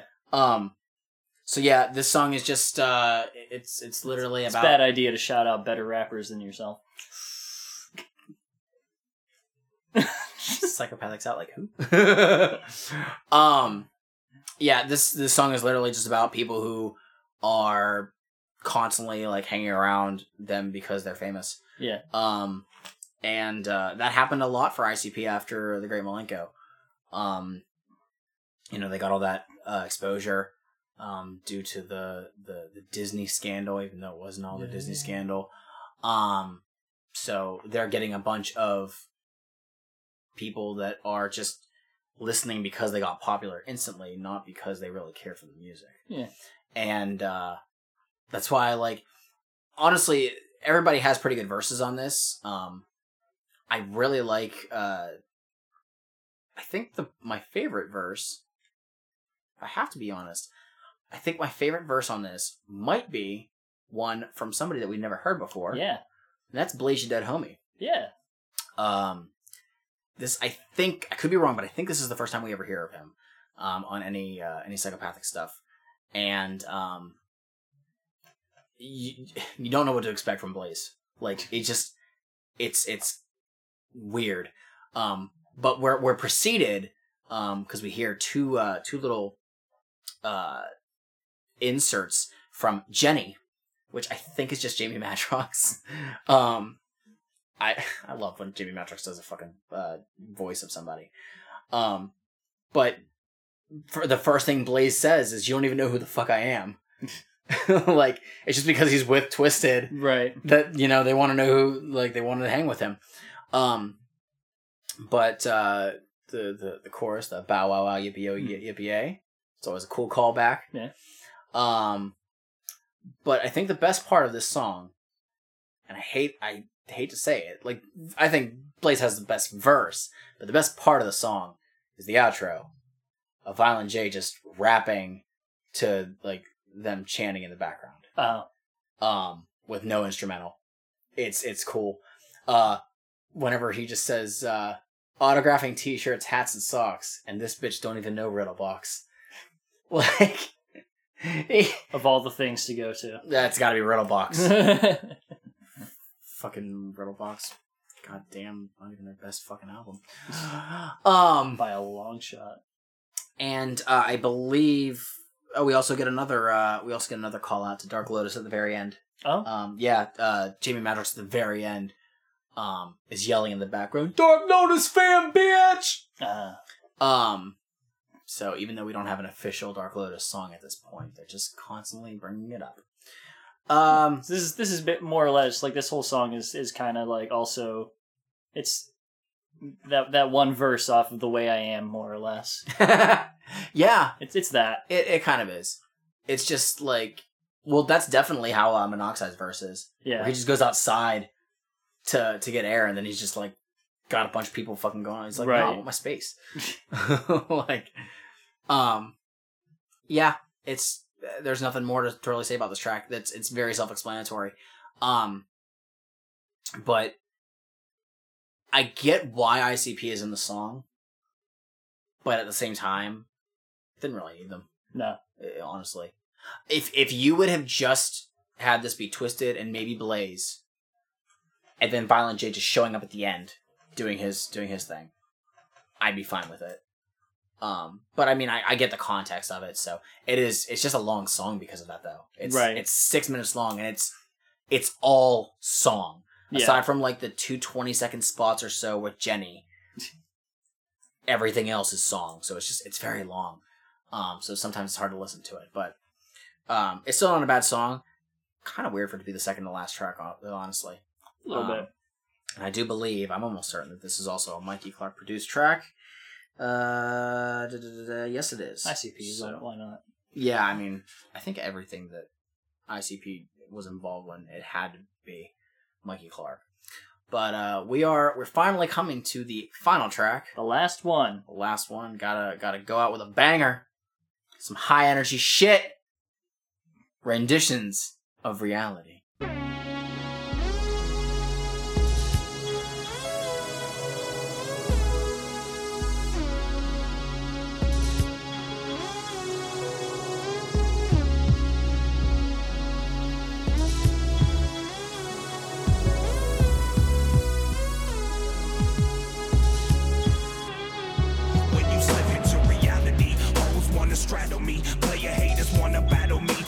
Shed them all like calories. Prophecy preacher, lend your ear and I'll reach ya. And if you're willing to be taught, I'm a teacher. I'm not a people person. Truth is, I can't stand too many people. So many fake the and perpetrating, call me evil. But evil is a harsh word. Tell the mockingbird that I said it. A man of my word, I won't regret it if I let it get to me like it get to them. I'm no better. The same message over and over with different sender. Player hating a scandalous and shafty person. Some do it oh so well, I'll be damned if they don't rehearse it. Disperse it to people like me and you every day, and they expect the common man to turn his cheek and walk away. And now I pray for an end of the madness. No more sadness shall fall to my people that preside to be the fattest in all that they do and say, but overshadowed by a cloud turning night to day. It's so tremendous that you couldn't even walk away if you chose to. You even supposed to watch the ones you close to. Now that's insane. Not a thing to lose. This shit is far from positive and saddens like the blues. Paying dues ain't the only part of duties that bestowed to the chosen. Spitting lyrics in the microphone and dodging player haters till my temper hit the ceiling. And this how they got a nigga feeling. I done fell into reality. Alright. You can just fucking go, man. It's a long verse. Yeah. Uh, this one's uh this is this is a psychopathic records outro track. It is. Like it, it's very Um, much that kind of thing. I get I get vibes of uh, "Pass Me By." Yep. I really do. Mm-hmm. Um, and that's not a bad thing. No. Um, because "Pass Me By" is a fucking great track. It sure is. Um, the uh the context for for this song, I I did like. Uh, there's there's a line that Madrox says uh in his I think second verse where he says, uh, "Daddy died 11 years ago today." Um. Madrox's father, if I remember correctly, because he do, he does have a song later on where he explains about how his father passed away whenever he was, I think, in like high school or something. Um, and that was like one of his biggest inspirations in life. So him like this song is very very like close to heart. You can tell um that they're kind of like laying it all out there of like it's it's emotional. It really is. Yeah. Um and uh yeah, this is this song um is still it's one of the ones produced by um uh the person uh, who did those other tracks. It's not Mikey Clark. Really? Scott Sumner, yeah. Really? Yeah. You can uh, again, it's the mixing that I can tell the difference. Um but uh yeah, this song is just it has that big feel. It's not it's not grandiose like like the latter part of of Pass Me By is, but it has that sense of finality to it that, Mhm. you know, okay, this is meant to cap off this album. It would be weird if this was somewhere somewhere else in the entire album. Um, it has to be the end. Right. Like there's it's a it's an interesting one. Like I whenever I listen to it like in the in, in at least the first verse, uh Jamie comes off with sort of like a like halfway to like a fuck the haters and fakers kind of thing. Mhm. And then whenever Monoxide's verse hits, it's like grappling with like loss and loneliness and like shit that he's done. Right. And you know, the idea of like free will and shit and like what the fuck. Yeah. It's it's there's a lot to it. it's Um, a, it's good shit. and I mean that this is a song that a lot of times I've just passed up because I'm not in the mood to listen to like a slower laid back track or whatever. Um, but it is it, it's still it's it's, It's, very, laid back, but it's very engaging. Yes, it's it's a great track. Um, the instrumental works great for it Mhm. um, because it, it kind of it, it has um, I don't know the word I want to use. It's got like a waviness to it, Yeah. um, and it, kind of helps ride everything like to a smooth uh, to a smooth pace and a smooth ending. It uh, it works well. It's a me. nice floaty kind of synth Mhm. like if you would have used if say if ICP used this instrumental on an outro track, it would work. Yeah. It really would. But again, this is in my opinion is the equivalent of Pass Me By. Right. Um it feels like that if you put ICP rapping their verses, like rapping the rapping Twiztid's verses on this, Yeah. minus the N words, Right. it would sound it would probably work too. Um but yeah. Uh the only other thing was there any other points you wanted on this? Nah, that's about it. The only other thing uh, was I had used the version that was on the original Mostasteless because we had a hidden track at the end. Um, if we want to kick that, it starts at 709. That's good. We'll listen to a little bit of this. Since you're too fucking lazy to turn this shit off, and seeing how you're just sitting there listening, doing nothing, we figured we'd tell you a story. Let's see if you can figure out what I'm trying to say. Yeah. There once was a ninja named Jack Picklebush. He lived in the 313. What could he be we go. saying? God. Now this kid wasn't no ordinary ninja because his nut bag was four I'm times not following. the size of his head. Everybody in the neighborhood calls him Fat Sack Jack. Now, his three I- homeboys, Ron, feel like Don, there's and something John, here. from over on 8th Street, used to dash home There's some school emphasis just so being they put on- I don't jump down understand. and play on Jack's fat fucking ball sack. There's bells in the background. The other Yeah. day, while they was hopping and flipping and having fun, John ripped a huge ass crease right up the ass of his Wranglers. He wasn't wearing any drawers. But the fact that his naked ass fell out wasn't what embarrassed John. What did, however, was that all his friends now knew his lifelong secret. John oh. has two anus. That's right, double Fuck, we'll just play it rosebuds. all. Oh, we're just gonna let it go. Everybody got a great laugh on, including Fat Sack Jack. And when they finally finished busting on John, they noticed it was 8 o'clock. Time for Monday Night Wrestling. So, they all ran over to Don's house because he's the only one that has cable. After wrestling was over, they all grabbed some Faygos and some Swisher Sweets packed with buds, and they all laid out on Fat Sack Jack's fat fucking ball bag and stared up into the stars. When they finally got home and went to bed, shit, it was something like two in the morning. Now, figure it out, smart ass. Who could possibly understand such tangled web? what a tale. I I love just Jamie and Paul in the background, like, oh, that's it's really late. Why are you calling me a smartass? I called this number last night. Same. Oh, did you? Oh. The number you have dialed is not in service. Please check the number and dial again. Or dial 611 for customer assistance. That's different than what I got. Oh, really? And mine was a woman. Oh, well. Um, anyway, that's it lose- 313-438-2812. it loses its effect when if when you look in the booklet for the uh for the re-release and notice that they just have the fucking twiztid hotline number right in it. but yeah, that was meant to be the twiztid hotline number. Um I guess it would be them like talking about shit that was coming out or whatever the fuck. I don't know. I've never gotten to call any of those Similar uh, to, like, what was that? it The... was on uh, d- d- d- Tunnel of Love, I believe. Tunnel of Love? Right before the Riddle. It was for the Riddle box. Oh, then uh, Terror Wheel. Terror Wheel. That's Yeah. the Yeah. Yep. Um, After Amy's in the attic. Yep. Um. And uh I think the only time I did I ever did I even call that one? There was one where it was Called like there was a one, phone number yeah. you could call to get um the track listing for Fearless Fred Fury or the the website to find Fearless Fred Fury's uh, uh track list. Um, but I didn't even I wasn't even aware of it until like four days after it started because it was like like every day they would give a new number or something like that. Um, but yeah, um, that was the that was the outro for for Mostasteless. So we have gone over Mostasteless uh, re-release in its entirety.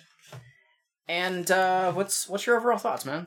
It's a good album. Um, you know, I they've they have a much better grasp on on hip hop in general than ICP, mm-hmm. as far as I'm concerned. They have really good fucking beats on this. They're Mhm. good as shit. Uh, really solid hooks all over the fucking place. Like it is like honestly front to back. Minus eighty five bucks an hour. It is a really solid debut. hmm Yeah, I, I I agree. Um, as I said before, I think that Madrox shines a little bit more than Monoxide. It takes for a very long time. Ma- Madrox was my favorite member of Twiztid, and I think just to some extent he might still be. But I think that as time goes on, Monoxide really really improves um, as a rapper. Not to say he's bad here. It's just that I think everything Madrox does is done better. Um, do you have any uh, any tracks that immediately stand out to you? Probably die motherfucking die. Really? Yeah. That's interesting to me. I would honestly, based on what we've done before, I would have thought Rock the Dead would have been your your pick. Rock the Dead is really good, but Die Motherfucking Die has a really good groove to it. That's a really that's- good feel. That's pretty good. Lay down some sick verses. So uh, something actually, I, I've never really asked this before, um, because I, I'm always under the impression that whenever we do these um, these episodes, like okay, you listen to these albums, Sure. we record them, and then you never to touch any of these ever again. Are there any like songs from prior albums that you've been like, no, I'd listen to this, and like they've stayed on your iPhone? I mean, like, it takes me a while to delete anything off of it. Uh, I've left Great Milenko on there. Well, obviously, Great Milenko, minute. yeah. Uh, I mean, I've gone back and, like, Fuck Off is still on here. I'm sorry. it's very short. It doesn't take up much space. I, I can throw on Clown Love anytime. Mm. Because I was curious if there were any songs on on this album in particular that you would keep. You said you like Die Motherfucker Die, I'd probably keep Die Motherfucker Die. Uh, I don't know. That's a that's a tough one. but but no eighty five bucks. Definitely not. Would- no, I will, I will throw that one out right now. Get get off. It's Deleted. I- it's 80 gone. 85 bucks an hour has the distinct honor of being on fucking more goddamn CDs than anything else. Fucking why? It's been released like five times, like on various compilations Why and shit. do I they waste the space? be surprised. But um, but yeah, it's uh, it's a popular song amongst the Juggalos, apparently. that sucks. But but yeah, um, Chicken hunting. I still listen to that. It's fair. It's fair. It's a good version. It's a good. Yeah, the slaughterhouse mix. Damn it. Damn it. Damn it. Now coming to the ring. Damn Dirty. Wing.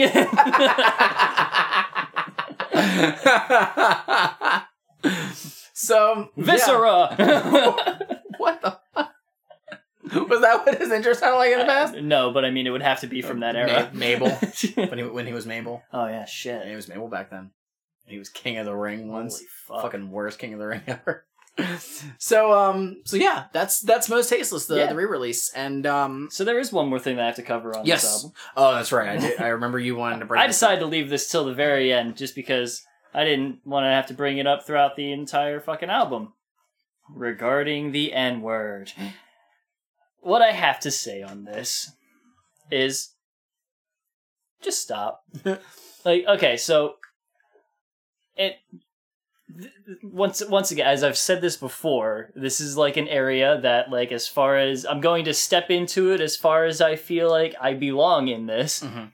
honestly just stop is probably about as far as i should go but i will step s- slightly over to here where i will say like i can recognize an amount of leeway for a person who has grown up without any kind of like understanding of things right like one can say that it's very difficult to not grow up understanding like the impact of that word and all in its usage However, in the '90s, it's very possible. Like, Mm-hmm. like through the '80s and '90s, didn't quite have the internet. We weren't as connected as we are today. Um, but then, like, once you do have that context of, you know, the rest of everything, you, you just kind of like stop. Like, whenever you have that understanding, you, you cut it from the vocab. and like y- there's just a point where it's like, okay, done, I'm cutting it. And while they may not do it in their music anymore, I did a bit of did a bit of like research real quick just to see like some stuff on if they've ever said anything on it. They haven't, but like in interviews, every once in a while, as I understand, Monoxide's still just kind of dropping that all over the place. He, so I, it's, to uh, my knowledge, he casually drops it. yeah, The thing, the thing that I've recognized, and this is not, this is not me speaking like for them or to to make an excuse. The context that I see is where they grew up, who they grew up with. A lot of times we're seeing where the N word is being used as a derogatory term for uh, a, a, a black person. Mhm. Okay. Um, it happens constantly. That's why we're seeing like person fired from job for calling blah blah, blah the N word. And you know what? Fucking right. If you're using it in that context, I understand. Yeah. My thing that I'm trying to grip with it because there was a while where I didn't want to listen to it because of this right. is again where they grew up and who they grew up with. When they were in House House of Krazees with ROC, Right, yeah.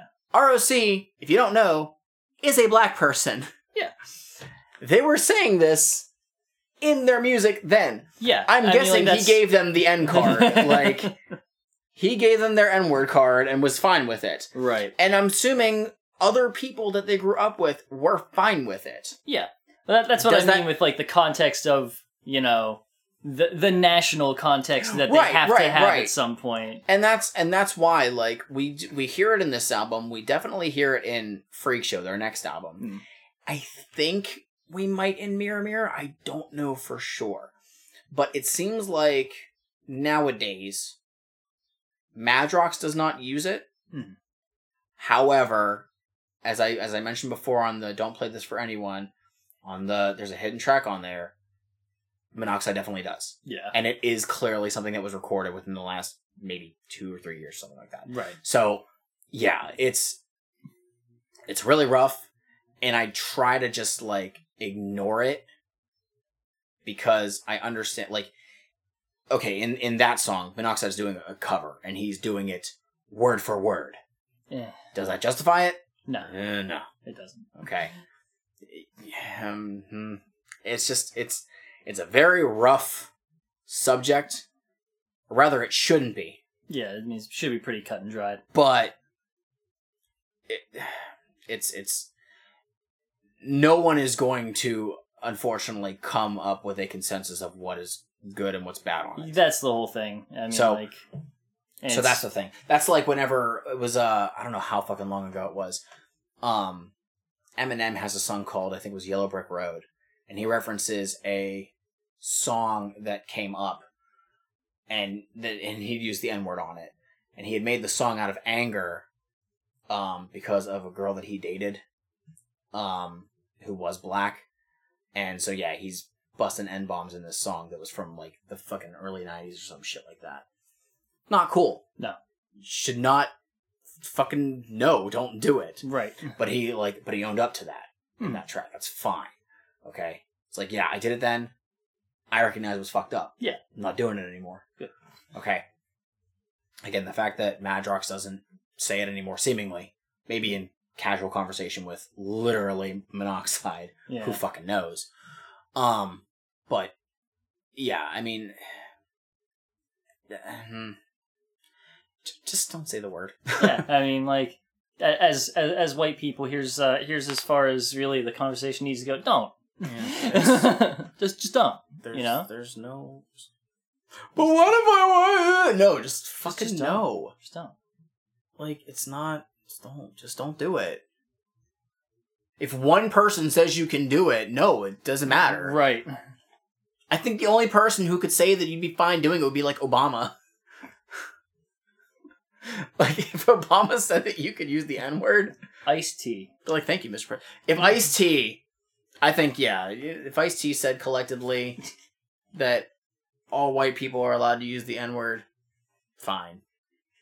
Full, if if he said you're allowed to say it when rapping along to his music. There we go.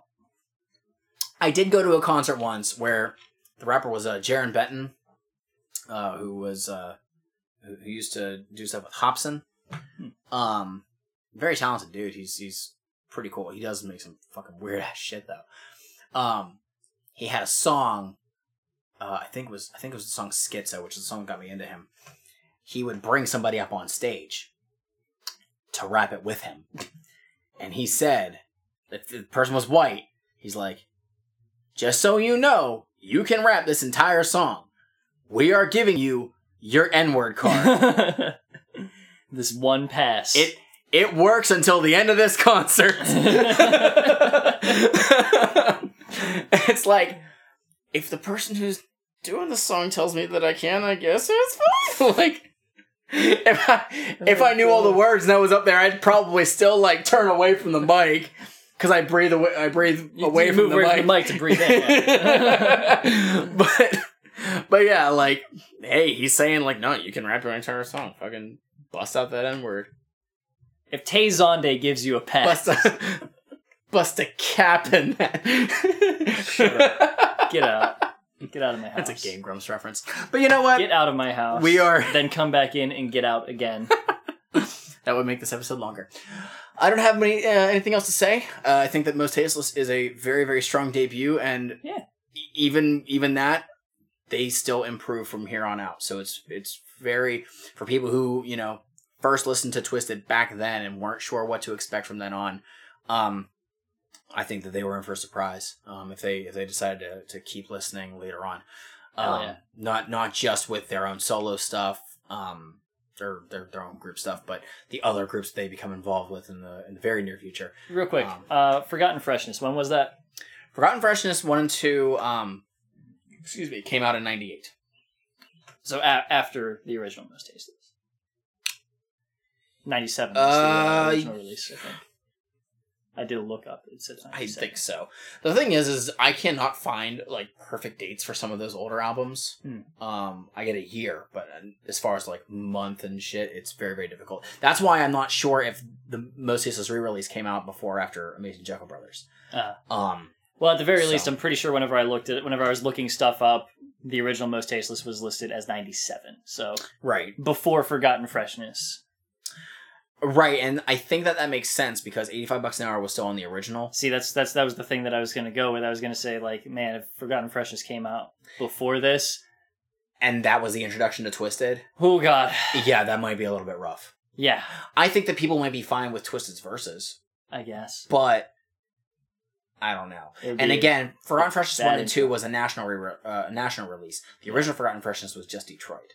Oh, okay. That did not have eighty five bucks an hour on it, obviously. Go. But people who are outside of Detroit may not have known who the fuck House of Krazees was. right. So when they're seeing uh, oh blah blah blah Twiztid, and in the liner notes it's explaining who Twiztid is, you know that might be enough for them for people to be like, oh okay, you know I'll check them out or whatever they're fucking touring with ICP for the seventh time this year. um, you know then we'll we'll check them out. Um, so yeah, this it's it's such a strong album. Um, the album itself is twisted. It is all over the place. There is Yeah. no theme, and that is fine. Um, you cannot look at these if you're familiar with ICP at this point. You cannot look at this and think that it's a concept album. It's not a Joker's card. Right. I think legitimately, Twiztid has like one album like that where it's where it's a concept album, um, maybe one or two, but none of their albums are going to follow a specific theme per se, because they're just coming up with or they're putting out songs that came to them and were what they believe was the best material they came Yeah. up with to put out at that time. They're they're writing some good like diverse songs, Mhm. good fucking everything. And there's there's people that aren't gonna like that. They're not. They're gonna you know look at this album and be like, no, this doesn't sound like Milenko. I don't like it. you know. And Milenko, there's a lot of things that are that are diverse about Milenko. Oh yeah. But even so, there is a central theme to it. there's Twiztid doesn't really have that with their albums, and many many rap albums don't have that. It's just something to recognize. So, I don't have much else to say about this. Um, we uh, hey, we did our first Twiztid album. Um, we are going to go back into ICP with our next episode. Uh, we will talk about my favorite album uh, from the original deck, uh, The Amazing Jekyll Brothers. Um, and then we have. I'm trying to think about it properly. A, have a decision to make. I believe that um, Psychopathic Rydas Dumpin' is next, actually, after Jekyll Brothers. And then Psychopathics from Outer Space. Uh, from then on, we we kick off into the 2000s, and shit gets pretty insane and diverse. Um, Congratulations to the Instagram person that Oh, yeah. won the twiztid thing. Yeah, she won. Uh, she won that copy of uh, the downloadable copy of Generation Nightmare. Um, I do not remember her name. I'm sorry. It was Baby Blues and some numbers. Congratulations. I hope that you were actually a listener prior and you didn't just join because you saw the contest. But I if hope you you did, did. if you did, and now you're listening, then thank you for checking us out. We really appreciate that. Congratulations to the original Hocus Pocus for being better than the remix. Congratulations to Dead Body Man for not being a Juggalo classic. Uh, no, it's a 50 50. No, don't care. Congratulations Not. to Mental Warp for being 50 50 on whether it sucks or not. Did somebody say that it was good? On Two that? people, there's two to two. Oh, really? Same with Dead Body Man. Was that on? Was that on Facebook? Yeah. Oh, really? Polls, yeah. Um, shout out to First Day Out '98 for being vastly superior than the original one. And uh, shout out to MS13. No, don't. We're not Keep doing doing what you do. Don't. No. No. I refuse. Don't. Don't. Don't. No. No. No. Finish your Faygos. Finish them fucking Faygos. I already did. Oh god damn! I still had like half of mine. Boom. Well, shit. Thirsty. thirsty bitch. Peace out, y'all. Uh, check us out next time. Later.